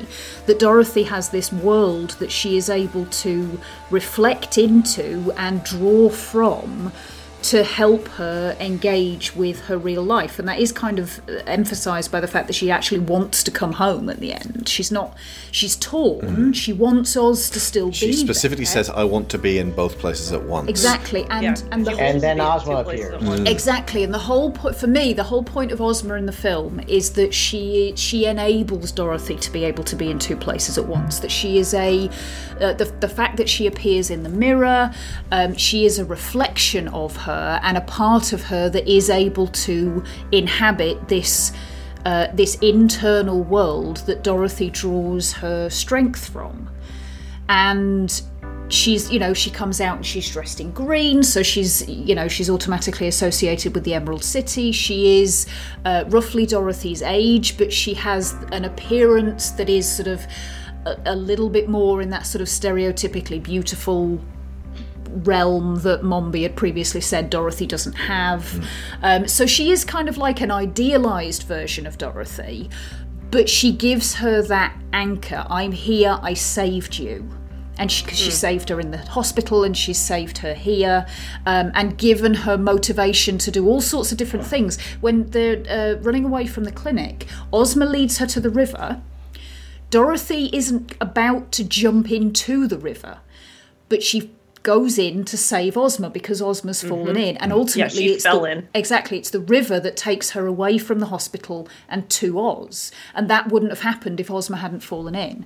So there's there's sort of all these these factors that make this that, that in this interpretation, obviously it's it's a little bit different from uh, from the tip version from the book, but in this interpretation, Ozma is very much a part of Dorothy that she is um, that that lets her keep that fictionalized version of of her world to help explain things to her as she gets older. And th- that is the bit that really for me echoes labyrinth really echoes the end of uh, labyrinth where all the the characters come back into sarah's bedroom and are like we'll always be here whenever you need us.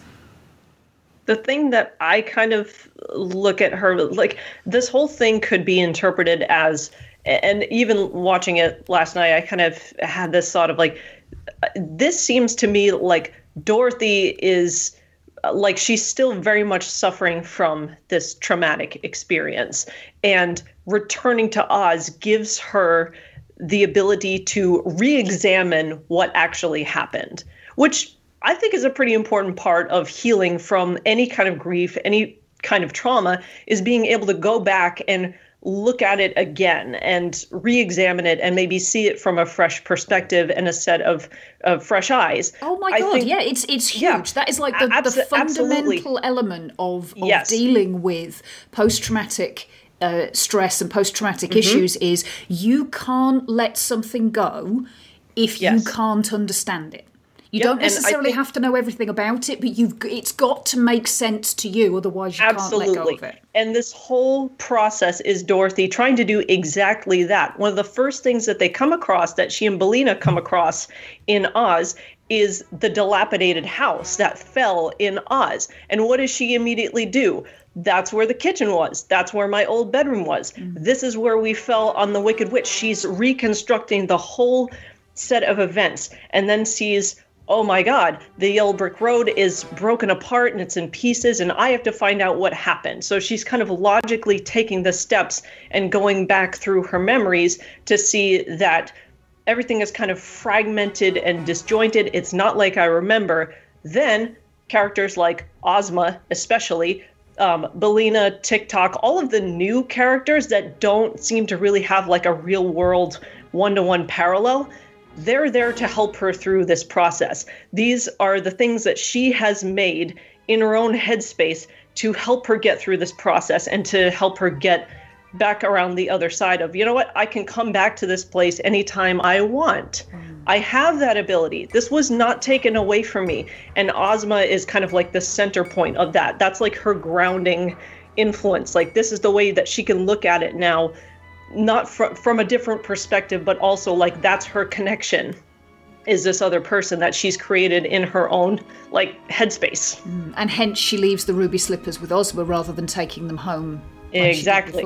Exactly. And I think the ruby slippers are also a part of Ozma because to me, I was, uh, you know, like last I was thinking, sitting there thinking, the ruby slippers are so important to, you know, to, to both films. You know, it's so important because it's the thing that lets Dorothy go home. It's this thing of like everybody wants them, everybody desires them. They are supposed to hold so much power. And it seems like it often comes down to like wish fulfillment. Like Dorothy wishes that she can be in two places at once. The ruby slippers glow, and Ozma appears and says, That can actually happen. Hmm. You can come back here whenever you want to. You don't have to separate them, you know? So I don't know. The the ruby slippers almost seem to have this like this symbol of uh of whatever you want, you can actually have because you can create it. Discuss.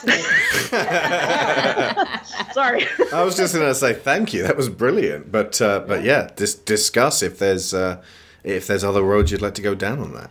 my interpretation on the ruby slip- slippers is they bas- they have as much power as you give them and like if you look at the first movie um the wizard tells dorothy it's like you want to go home? That's all you want? You you could always do that. Like you you always had that option. And then here the fact of the ruby slippers are just an object and because enough people believe that they can bestow do this kind of wish fulfillment thing they do but i'm not sure like i'm not sure they're per se an inherently magical object so much as they are collectively believed to be a magical object so everyone's belief together makes it makes it so hmm. basically. And i think dorothy has them when she needs them or they come to her when she needs them and then once she doesn't need them anymore then she doesn't have them anymore Which, in a way, kind of brings us back to Labyrinth. Hmm. When you need us, yeah, you if you need need us. us, Should Yeah. you need us? I should say, well, I do. yeah, or Never Well, Ending then we're here. 2 or, or Never Ending Story 2 or any of these sort of coming of age films from around that time about escaping to another realm. It very much seems to push the idea that being an adult means accepting that you live in this world, but that doesn't necessarily mean giving up your sense of wonder and fantasy and that other world, which, you know, I, I know people like my parents wonder why my generation is still playing games and whatnot that you know they grew out of. And it's because well all of our media told us that we don't have to give up things that make us happy just to be an adult. In fact being an adult means that we can decide what being adult means mm. Yeah, Kyra, I think that's a really good point that the the main conclusion in a lot of these stories is integration. You integrate all of these things into your full self. And I think ultimately that's really what like the combination of Ozma and the ruby slippers, that's really what that is for Dorothy. It's it's the part of her that is fully or, or about to become fully integrated, that will become fully integrated once she's kind of gone through this whole process. I mean, all of us, when we were younger, saw The Breakfast Club and heard the line, "When you grow up, your heart, Heart dies." dies. Yeah, I Uh-huh. took that one very much to heart and thought, Christ, never let that be me. Exactly. Like all this media, like you guys have been saying, all this media that we consumed when we were younger showed us that that's not the, the way to do it. And then when we didn't do it, they're like, "How come you people never grew up?" Like, oh, what do you mean you didn't do it? yeah, that's it's like, like, when you say don't vote by mail, it's not safe. Anyway. well, and I think it's it's a part of like the the thing that a part of progress, major part of progress has been, I think, of society, is the fact that play isn't demonized anymore. And it's hmm. To understand that you need play. Everybody needs play, including or especially adults. And it's what what play is changes. And in some cases it doesn't.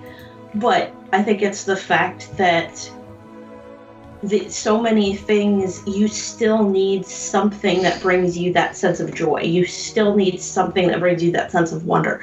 You still need things that exercise your brain. And a lot of those things that exercise our brains like are a form of play. Like I love Sudoku. I'm I'm I'm a number I'm a total number nerd. But that's a form of play. But it's also really good for my brain because it it keeps stretching my brain and challenging and thinking and and I think it's it's something that we as a society are beginning to see and beginning to embrace, mm. especially our generation. Well, it's in part it's because eh, play is about process, not outcome. The important element of play is what you're doing, not what you will produce at the end of it. And we have got stuck into this obsession as a a, a capitalist-based society. What's going to come out of this? Yeah. retrieve soapbox. Um, what what are you producing? What use are you? Are you laying? Are you coming out with the thing at the end of this that we think you should be making? And Even to the point where hardcore gamers are saying that their skills are the most important things. Yes, because everybody's obsessed. They've with spent 300 hours of- in one game. It has Yeah. to have come to, to mean something. something. 300 plus. Exactly. Yeah, see Jim Sterling. yep. Jim Stephanie Sterling. This was recorded just before that announcement. We've got fixed into this society where, you know, everybody's got two jobs and a side hustle. Nobody ever sleeps. And we're, we're fixated on this. You've got to be producing something, otherwise, you are. Um, you're meaningless, and what point do you even have in society? And so, when manufacturing implodes, everybody loses their minds because what good are we if we're not making something? And the, and Oh, this yeah. this idea that there can be processes that have inherent meaning just in by virtue of what you're doing, not by virtue of what you will produce at the end. I'm so sick of all these people who call themselves gamers. I see people who only have a Nintendo Switch and claim to be gamers. Also, dear all women, Pokemon is not a real game. Mario is not a real game. Put down the baby games and play something that requires some challenge and skill for once. Royston! Royston! I put over 300 plus into my video games. Demon Souls, of course. This isn't Animal Crossing. This is video games! I think one of the most I I hesitate to use the word toxic because it feels so overused, but one of the most I think insidious things to come out of the quarantine from this year of our Lord 2020 Ugh. is this idea that if you did not learn a new skill or come out with some new set of something that you can now do because of something that you learned in this quarantine time, then you're a failure. You did it wrong. You did it wrong if you didn't come out the other side knowing how to knit or knowing how to bake your own bread or knowing how to build your own computer or something like that. And to those people, I say uh, you can swiftly and thoroughly go fuck yourself because no. I, I learned how to recover from a breakdown. Does that count? I mean, yeah, that's exactly right. That I think Sharon, you just nailed it right on the head. That is exactly right. So many of um, so many of my peers in the in the stunt world, when like I'll see them after I haven't seen them, you know, since like January or December of last year, and I see them again, and they're like, oh, you know, well, in this like really quiet, like, oh God, I really hope nobody's like nobody besides you can hear this right now. Like, I really just kind of took some time to myself, and you know, I, I just kind of relaxed and I took a break. And I'm like, why do you sound like you're ashamed of that? Right. That is Yeah. perfectly fine. If you sat around in your PJs for a couple of months and didn't work out and didn't train and weren't trying to hustle 24 7, 365, like, you know what? That is completely fine because this whole experience was pretty traumatic for most people. Like, if you were like, uh, you know, experiencing this whole thing at all. This was a traumatic time.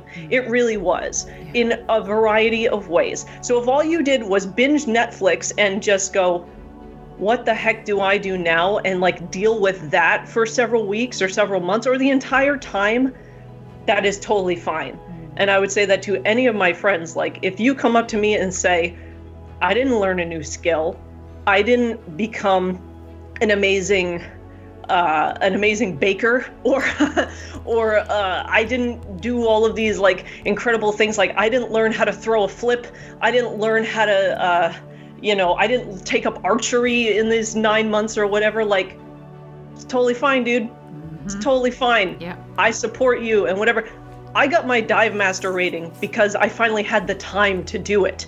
It was hard. It took all year to do it but since I had that time I was like this is what I set out to do this year, and I'm going to finish it one way or the other. But if I didn't finish that in the time that I had kind of given myself as a goal, no problem. And I don't think anybody would have faulted me for it, and I don't think anybody else should uh, fault anyone else for taking the time that they need to just figure out what the hell is going on and what am I going to do now. Absolutely. The world is in a state of emergency. If you are Mm. surviving, you are doing exactly what you're supposed to do. Yes. Yeah. It's so strange uh, talking to my friends who are newly working from home. Mm-hmm. Uh, newly, I use that term loosely because it's still Uh-huh. March. But uh, their work life balance has been thrown completely out of whack because they don't leave the office anymore. They live in their Yeah. office.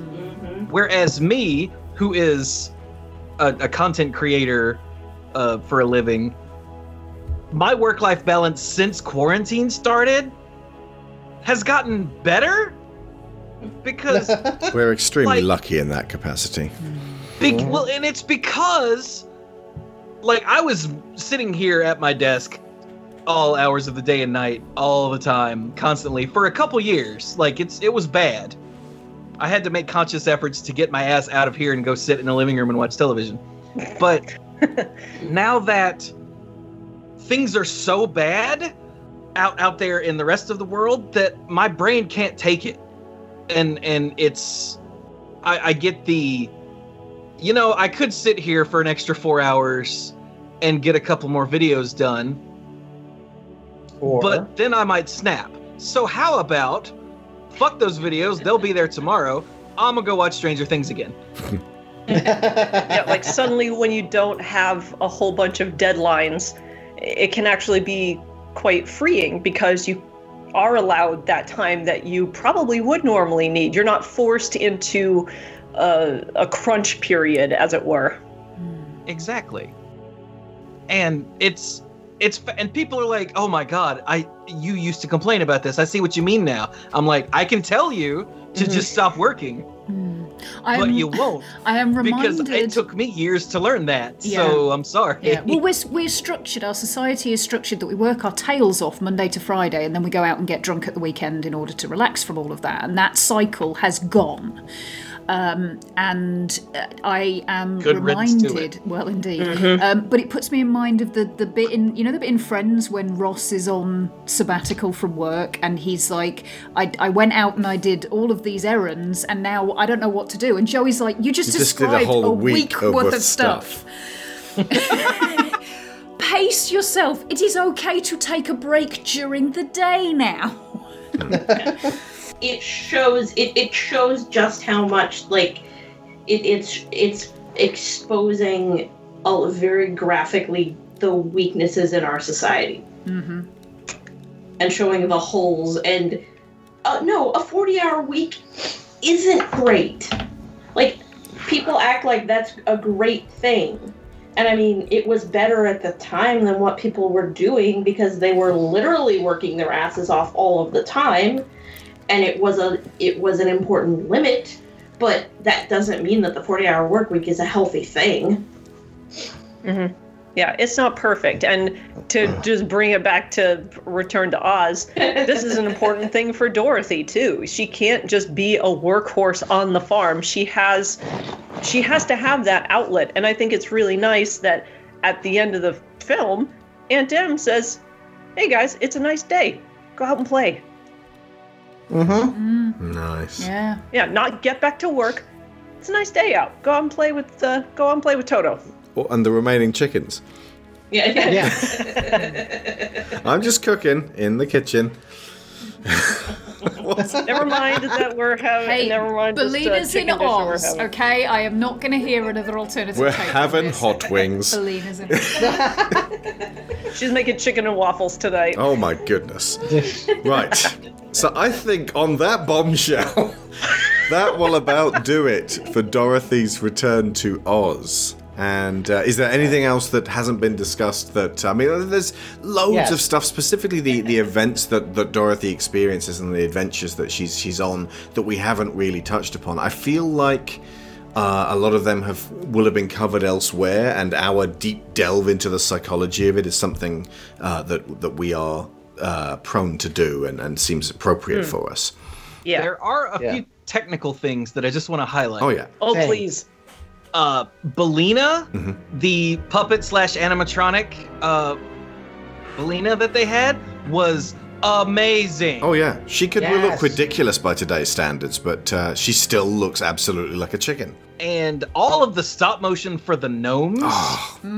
Especially when the Gnome very King at the first end. one that, that drops down and says she has returned. The Yeah, like the talking he face. emotes he emotes more than any character in like a AAA video game Mm-hmm. these days. Oh, he emotes better than like some of the uh, some of those uh, Star Wars movies Mm-hmm. that I could mention. As each of Dorothy's companions get uh, turned into ornaments, and the Gnome King gets more and more and more real. Yeah. And then when she starts finding them and changing them back, he go he regresses back to more and more uh, uh, bad uh, stop motion. Well, it's good stop motion, but you know what I mean. It's awesome stop More motion. Like I said, it really reminds me of Evil Dead 1. And when that stuff started happening at the end of Evil Dead 1, when I finally saw it, what would have been 10, 12 years after seeing this film, that I think I, I sort of warmed to Raimi's Evil Dead as a result, e- without even really knowing why. I just love about that that uh Gnome King thing there. Nobody ever points out, and he doesn't go, as I absorb your friends, I get more real. Like it's just left up to the audience to realize it, and and and it, it respects the audience. And I loved that aspect of it. And he doesn't have to go, look at me as I get more re. Nope, it's just nobody mentions it. It just Yeah. happens. He very briefly mentions to Mombi, like, you know, uh, Dorothy is about to make her third guess and almost guesses wrong. And he just drops a little hint of, like, soon no one's going to remember Oz and I'll be completely human. That's Yeah. really the only uh, clue that you get to, to him being aware of this transformation happening. He is, but this is the, the only thing that really says to voice it. Which suggests he's trying to shed his gnome physiology and uh, potentially just come up and rule on the surface. Mm-hmm. Yeah. Um, one thing that I loved about him specifically was the makeup job on uh, Nicol Williamson. That just when he's sitting there and he's acting through that makeup, and it is so good. It looks amazing, and he puts a lot of uh, the actor puts a lot of really phenomenal expression into it so that you always have that sense of well i'm polite but i'm also wicked and evil hmm The makeup kind of emphasizes his eyes a lot too. He has a lot of really good eye acting through all of the makeup and the and the um, prosthetics and things. Yeah, it's like Tim Curry and Legend level of acting through the makeup. Very good. And he's all about gaslighting Dorothy to the point where we don't actually know what the truth is because he seems so convinced of what he's saying and how he's laying it out for Dorothy that that is his reality and everything else is forced to abide by it. Oh. I'm king and I have always been king. And I always Oh yeah, they be stole these things from me. I never stole. I was just taking back what was already mine. Hmm. Well, how the hell do we know that? Yeah. We know it. I, I was say kind of a bit of a quack on the surface, mm. so I mean, Guess what? Snake oil salesman. Stop putting him in the chair. yeah, through and through. Ah. You could read a colonialism metaphor in there, in that the people of Oz took his stuff. But since it's an old white guy saying it, it's really difficult to tie those ends together. Like if you were told the Gnome King was not the first person who ruled Gnome Mountain, in fact, he moved in and said it was his, you'd go, I knew there was something. Another thing, just uh, this kind of ties in with some of the visual effects. Like this film actually did get nominated for an Oscar for Best Vis Effects, and it, it uh, significantly lost to, unfortunately, Cocoon. Um, Ah, fine- octogenarian fine and fair enough. bonus. There are, yeah, I know. It's it seems a bit like I understand, but nowadays when you look and compare those two films, it's like, really, this film lost? Like, come on. Best visual effects in the same year as Back to the Future, I might add. Yeah. Yeah. It seems very, very unfair, but but I just did want to mention that, like, even Well, though you've also got to was think about the audience for Cocoon, which is most of the Academy. Yeah. yeah, yeah. But I did just kind of I think could that get was a boner, I'm sure. Sorry. yeah. What? Yeah. But that was kind of a cool thing to note that, like, even though this was kind of a critical and commercial flop at the time, it still got recognized by the Academy for at least one thing. Hmm, true. Just like Debbie, Click uh, and up really Norbit. good- Yeah. Sorry, carry on. That's okay. Debbie And Suicide Squad. Sorry, good, uh, point last time we were walking, actually. Um, well, a, a couple of things that I wanted to mention. Number one, I love the door that the Gnome King, like that he opens up to his ornament area. with the hands. His grasping Mm. hands, which it looked so good. The stop motion was perfect and amazing there. I, I, I was absolutely enthralled by that. But also, number two, the fact of and, and you kind of already made the connection, but very much the the like rich old white man. This was mine. Someone stole this from me. And I felt like, really? This this whole kingdom stole this from you? Really?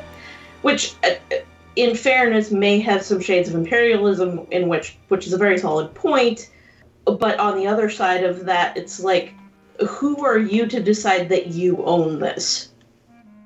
So I guess you can kind of there's hmm. kind of a, a reading in hmm. both directions Yeah. there. That being said, who's the scarecrow to decide that he owns it as well? We really because this guy is such an inveterate liar, but he's not he doesn't lie about everything. We don't know. We could he could make the argument if the entire underground is his is his kingdom, yes, all of the emeralds in the Emerald City were stolen from him. Hmm. If Egypt decided that it wanted stuff out of the British Museum and could actually take it, would we be would we have a problem with that? And he sets this up well by asking Dorothy if somebody doesn't want to give back the thing that you're asking for, what do you do? And Dorothy's response was, "Well, I brought an army to conquer you, Conquer you. and make you do it." And that's exactly what he did. Uh, there is a difference between taking back what you believe is rightfully yours and laying to utter ruin those who you say took it from you. Yes. Yeah. And he went for the latter. That too. On another technical note, I just wanted to add that I absolutely love the score of this film. Oh, yeah. The music Oh in this my is God, yes. so beautiful. Like right from Jump Street, like that very echoey, sad violin will never not get to me. Like it sets the stage perfectly where you immediately know before you even see Dorothy that something is just not right.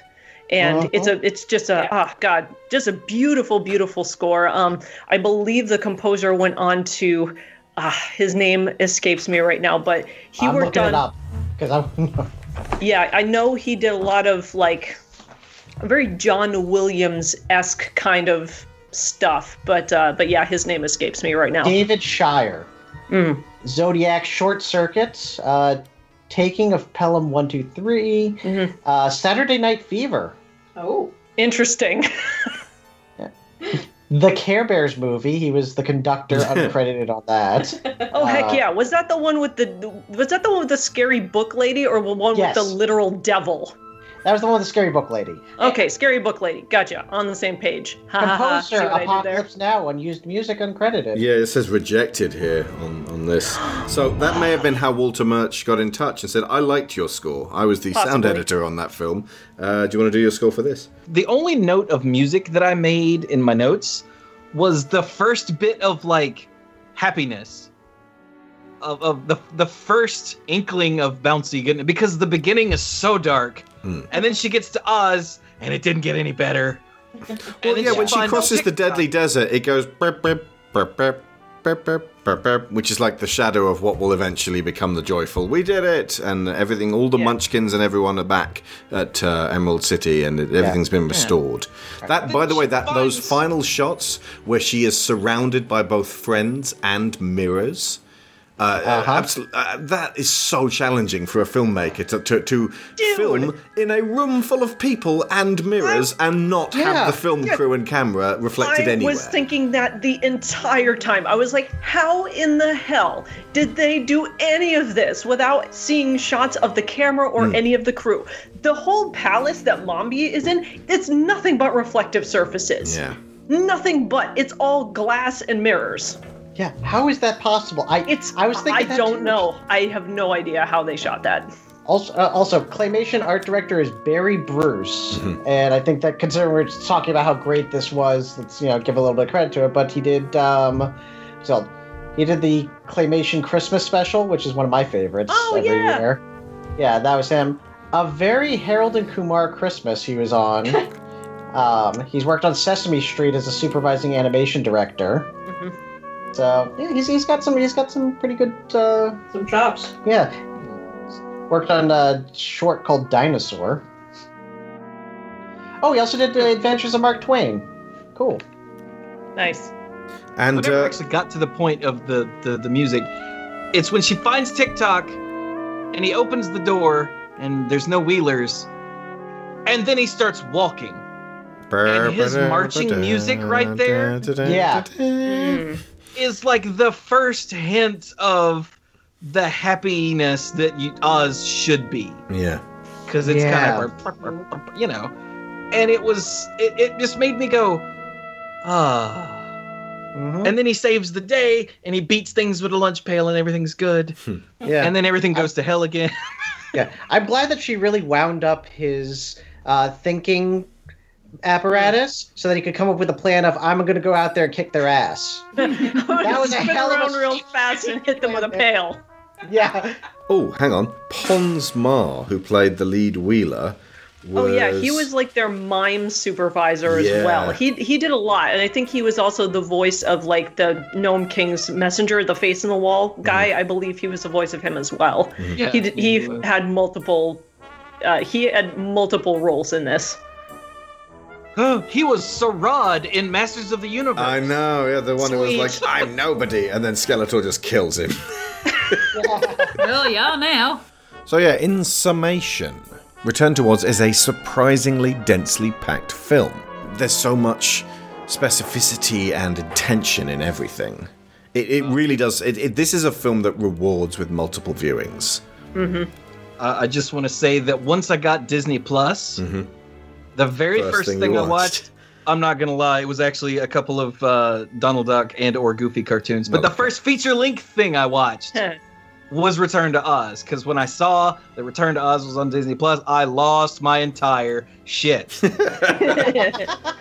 Because I thought that this was an obscure movie that we would never see streaming anywhere ever, ever again. And now it's on Disney Plus. I went, because I didn't know it was made by Disney. That's not a thing that stuck with me when I was a kid. Who made what movie? They somewhat distance Right, yeah. themselves from it, and it's not the sort of thing that turns up in their, you know, remember the magic type trailers. They're, they're just like, Yeah. no, this didn't happen. Neither did the Dark Cauldron, Black Cauldron, And the the second thing I watched was Willow. of course. Of oh, course. Yeah. A, G- a Jean Marsh double bill, Yeah, baby. double the wickedness. And also, when I mentioned to my parents that uh, I was gonna watch it so I could come on the show, it turns out they watched it last night. that is weird. And it, and I was mom texted me because on on Saturday nights here on my Twitch channel we do a watch party, uh, where we watch two movies uh, that are on Prime, and right before we started, I got a text from mom. Hey, how do you find Return to Oz? Where is Return to Oz on Disney? And I went, just use the search function, mom.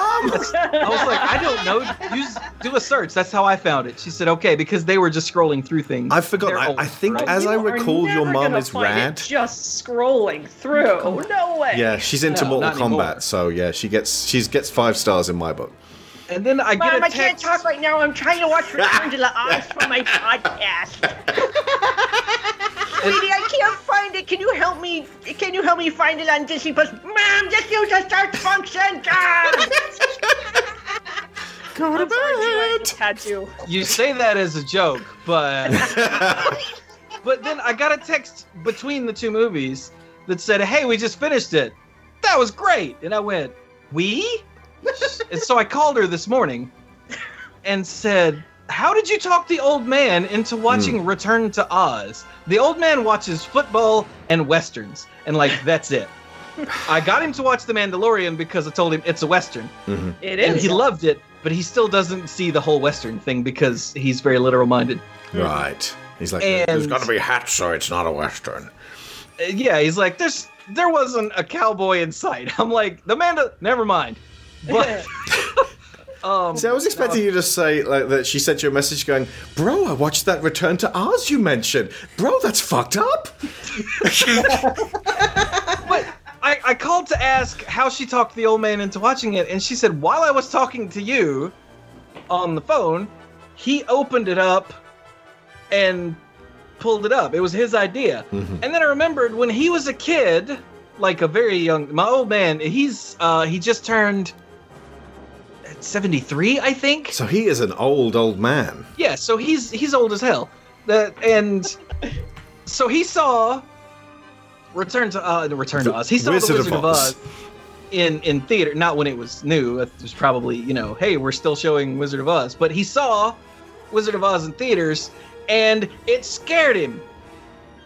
When- Okay, so he sort of relied on that memory to sort of bring him back to this scary ass 80s version. Yeah, when when the winged monkeys started tearing apart the scarecrow, Mm. he had to get up and run to the lobby.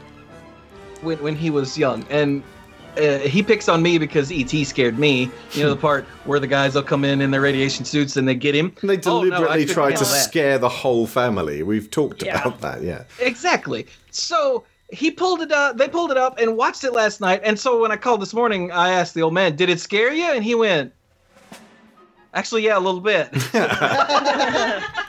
Fair enough. It's nice that after all these years, he could finally see the sequel to a film that scared him when he was in short pants. and it, it scared him while he was in a different kind of short pants. Well, it's quarantine. you can wear short pants wherever you are. Apparently, actually, the um, when my mother was little, and my mom is in her late sixties now, um, a neighbor of theirs had was was had the Wizard of Oz on TV, and so she and her sister, um, they invited uh, my my mom and her siblings over to watch it, and it scared my mother. The I believe I don't know if it was the Flying Monkeys or the Wicked Witch of the West scared my mother so much that she grabbed her sister and ran home and never. I don't think she ever finished the movie.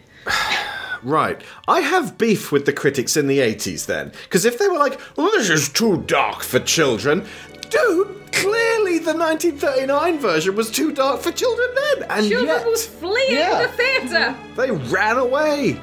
To buy milk duds and play stickball behind Old Man Willoughby's sweet shop.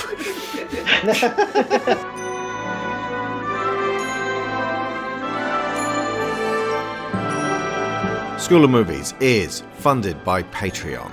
We are kept going thanks to you folks who throw in even just a dollar a month. Everything helps. We get to pay our bills, I get to focus on all of these creative projects for you folks. And our $15 sponsors get a special shout out every episode, so thank you very much too. Aaron Lecluse, Abel Savard, Alex Outridge, Angus Lee, Benjamin Hoffer, Brian Novak, Cassandra Newman, Chris Finnick, Christopher Wolfe, Kieran Dashler, Connor Kennedy, Dan Mayer, Daniel Salguero, Dan Hebner, Dave Hickman, David Sheely, Duran Barnett, Evan Jankowski, Finbar Nicole, Frankie Punzi, Greg Downing, Jameis Enright, Jesse Ferguson, Joe Crow, Joel Robinson, Johan Clayson, Joe G, Kat Essman, Kevin Vahey, Lorraine Chisholm, Mark Luksh, Matthew A. Siebert, Matthew Webb, Michael Haskell, Sarah Montgomery, Tim Rosensky, Timothy Green, Toby Jungius, Tom Painter, Trey Contreras, and Valencia Burns.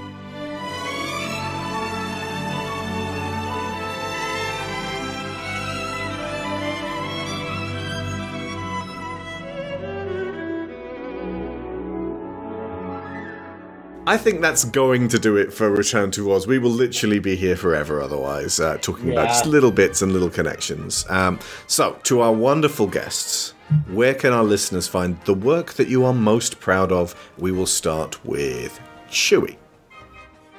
Hi, I'm Chewy from the Manapool. Oh, hi, Chewy. Oh, hi, Alex. How's your sex life? uh, I shouldn't ask that as a joke when Sharon is sitting right next to you. I apologize. You always play psychologist, Chewy. Uh, I I do the Manapool podcast, and I also have a YouTube channel where I play video games and I stream the video games and all of that. Just anywhere on the internet slash the Manapool, that's me. And um, at the moment, I'm hooked on Hades, and in fact, that's what I'll be streaming later tonight. Uh, once it's time for me to start streaming, because I don't know, I have to gush about Hades for just a quick second. It's brilliant. It's brilliant. Nice. Chewy, would you mind terribly just synopsizing quickly what the Manapool is about? Because I, I have heard, you know, I've heard you on school movies several times, and I've heard about this, but I don't know anything about what this podcast is actually about. Oh, I try not to go into detail because uh, if you don't already know, then you don't care. It's it's the Manipool podcast is about Magic the Gathering, and the, the Oh. I care, and I didn't already know. oh well. like Fair enough. Whenever people find out I have a podcast and they're like, "Oh, what's it about?" I go, "You wouldn't like it. It's just a force of habit because I'm not one of those people who's like, "Yes, Normie, you should listen to my nerdy crap." So I just sort of wait. I'm very proud of it, but I realize it doesn't have wide appeal. But we talk about all of the essentially at this point anything that isn't the card game. Uh, it turns out we're we're very focused on like the fun of the game, the the flavor of the different worlds, and all of that. We very rarely talk about you know here are decks that we are playing. That's that's not us, especially in quarantine when we can't even get together safely. Uh, That sort of thing, that sort of side of the show has evaporated almost entirely. Yeah, you told me that yesterday, and it's just this horrible realization that just the fundamentals of what you talk about in, involve people getting close to each other, and how difficult that is now. Okay, So that's uh, me. So that was Chewy. Um, Maya, uh, I, I'm going to go ahead and guess that your. Uh, uh, well, I'm going to go ahead and know that your uh, job day to day has been somewhat affected by COVID. Uh, what would it be at this point, though? At this point, it is a lot of COVID tests, to be perfectly honest, and it's it's a matter of like it's it's a very strange time because you have studios like Disney that are in control of all of the Marvel streaming shows where like things almost haven't really slowed down for them because they just keep producing these shows that they're making for Disney Plus. I was involved with one of them, as I, I actually told you, Alex. Um, I got to, actually, I can't, I can't say what it is publicly. As, as, as part of my NDA, I'm actually not allowed to do it, so I have to be very careful about that because they're being very strict. Um, but I'll privately, lip I was able it's to good. tell you what it was.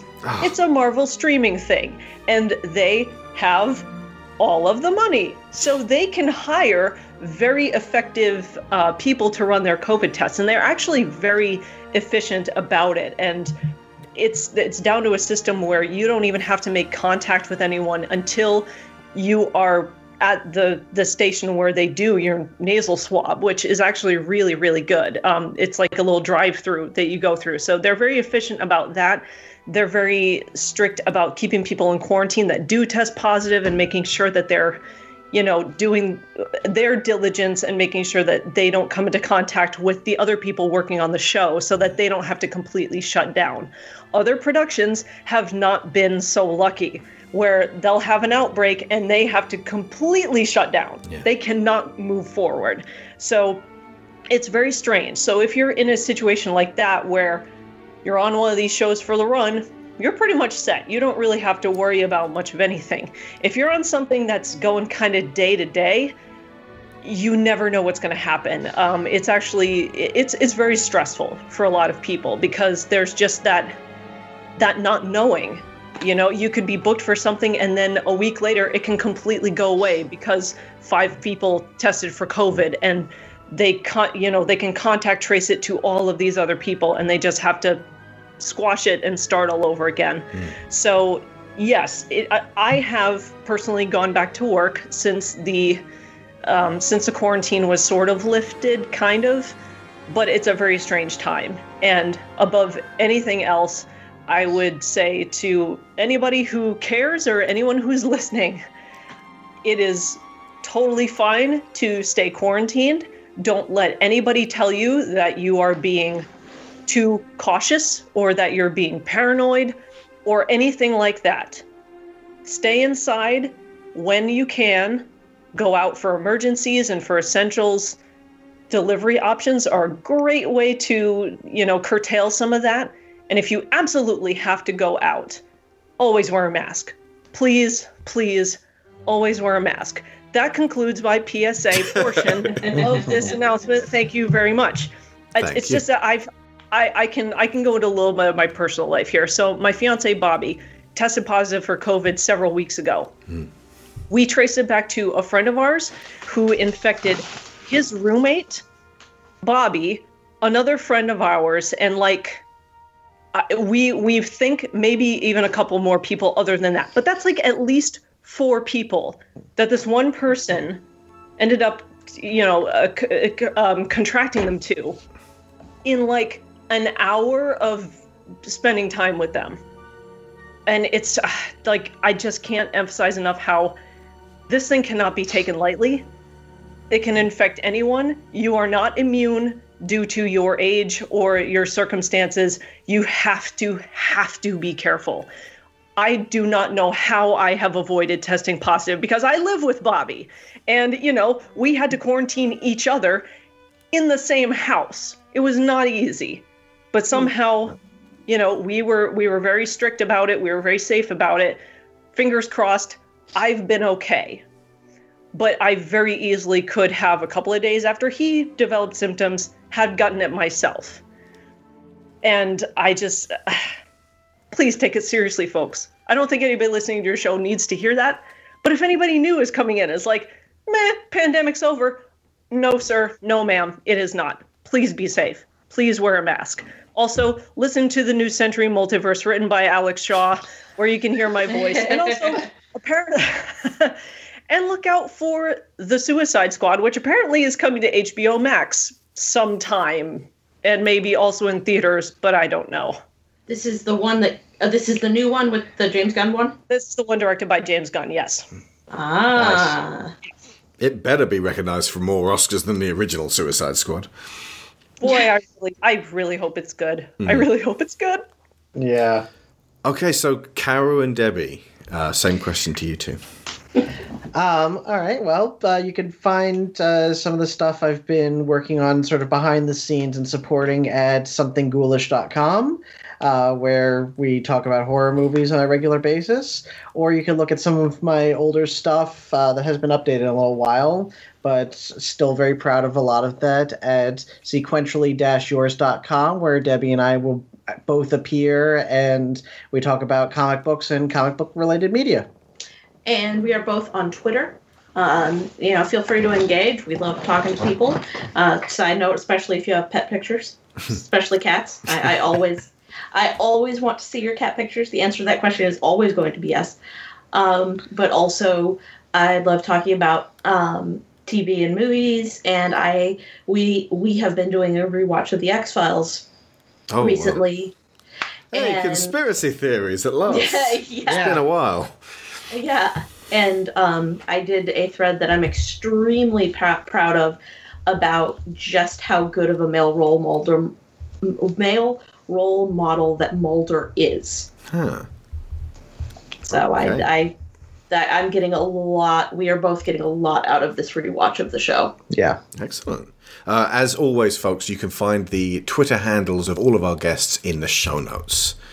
Uh, and we will be back next week with another commissioned show from our absolutely stellar lineup for this season. It's going to be the 2001 Gothic chiller, The Others, starring Nicole Kidman, directed by Alejandro Amenabar. Definitely check this one out. Don't let anyone spoil it for you. It is superb. Thank you once again to Maya for commissioning this particular show. I'm going to leave you with Rather Than the Score by David Shire, which we have been showcasing throughout this episode. And I think we'll have some of that at the very end anyway.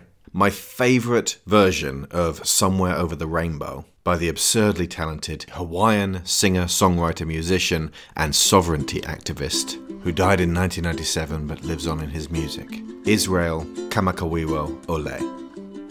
We will see you next week. Until then, I've been Alex Shaw, I've been Sharon Shaw. and school's out.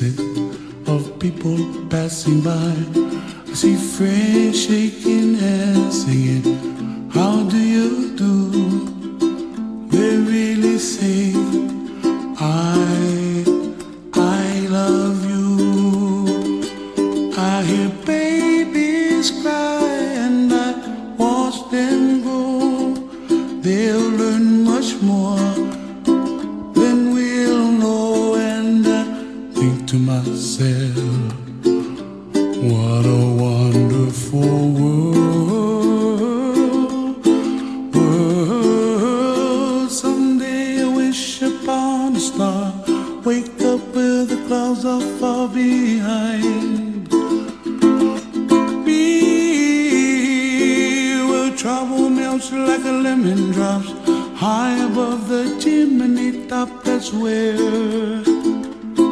you find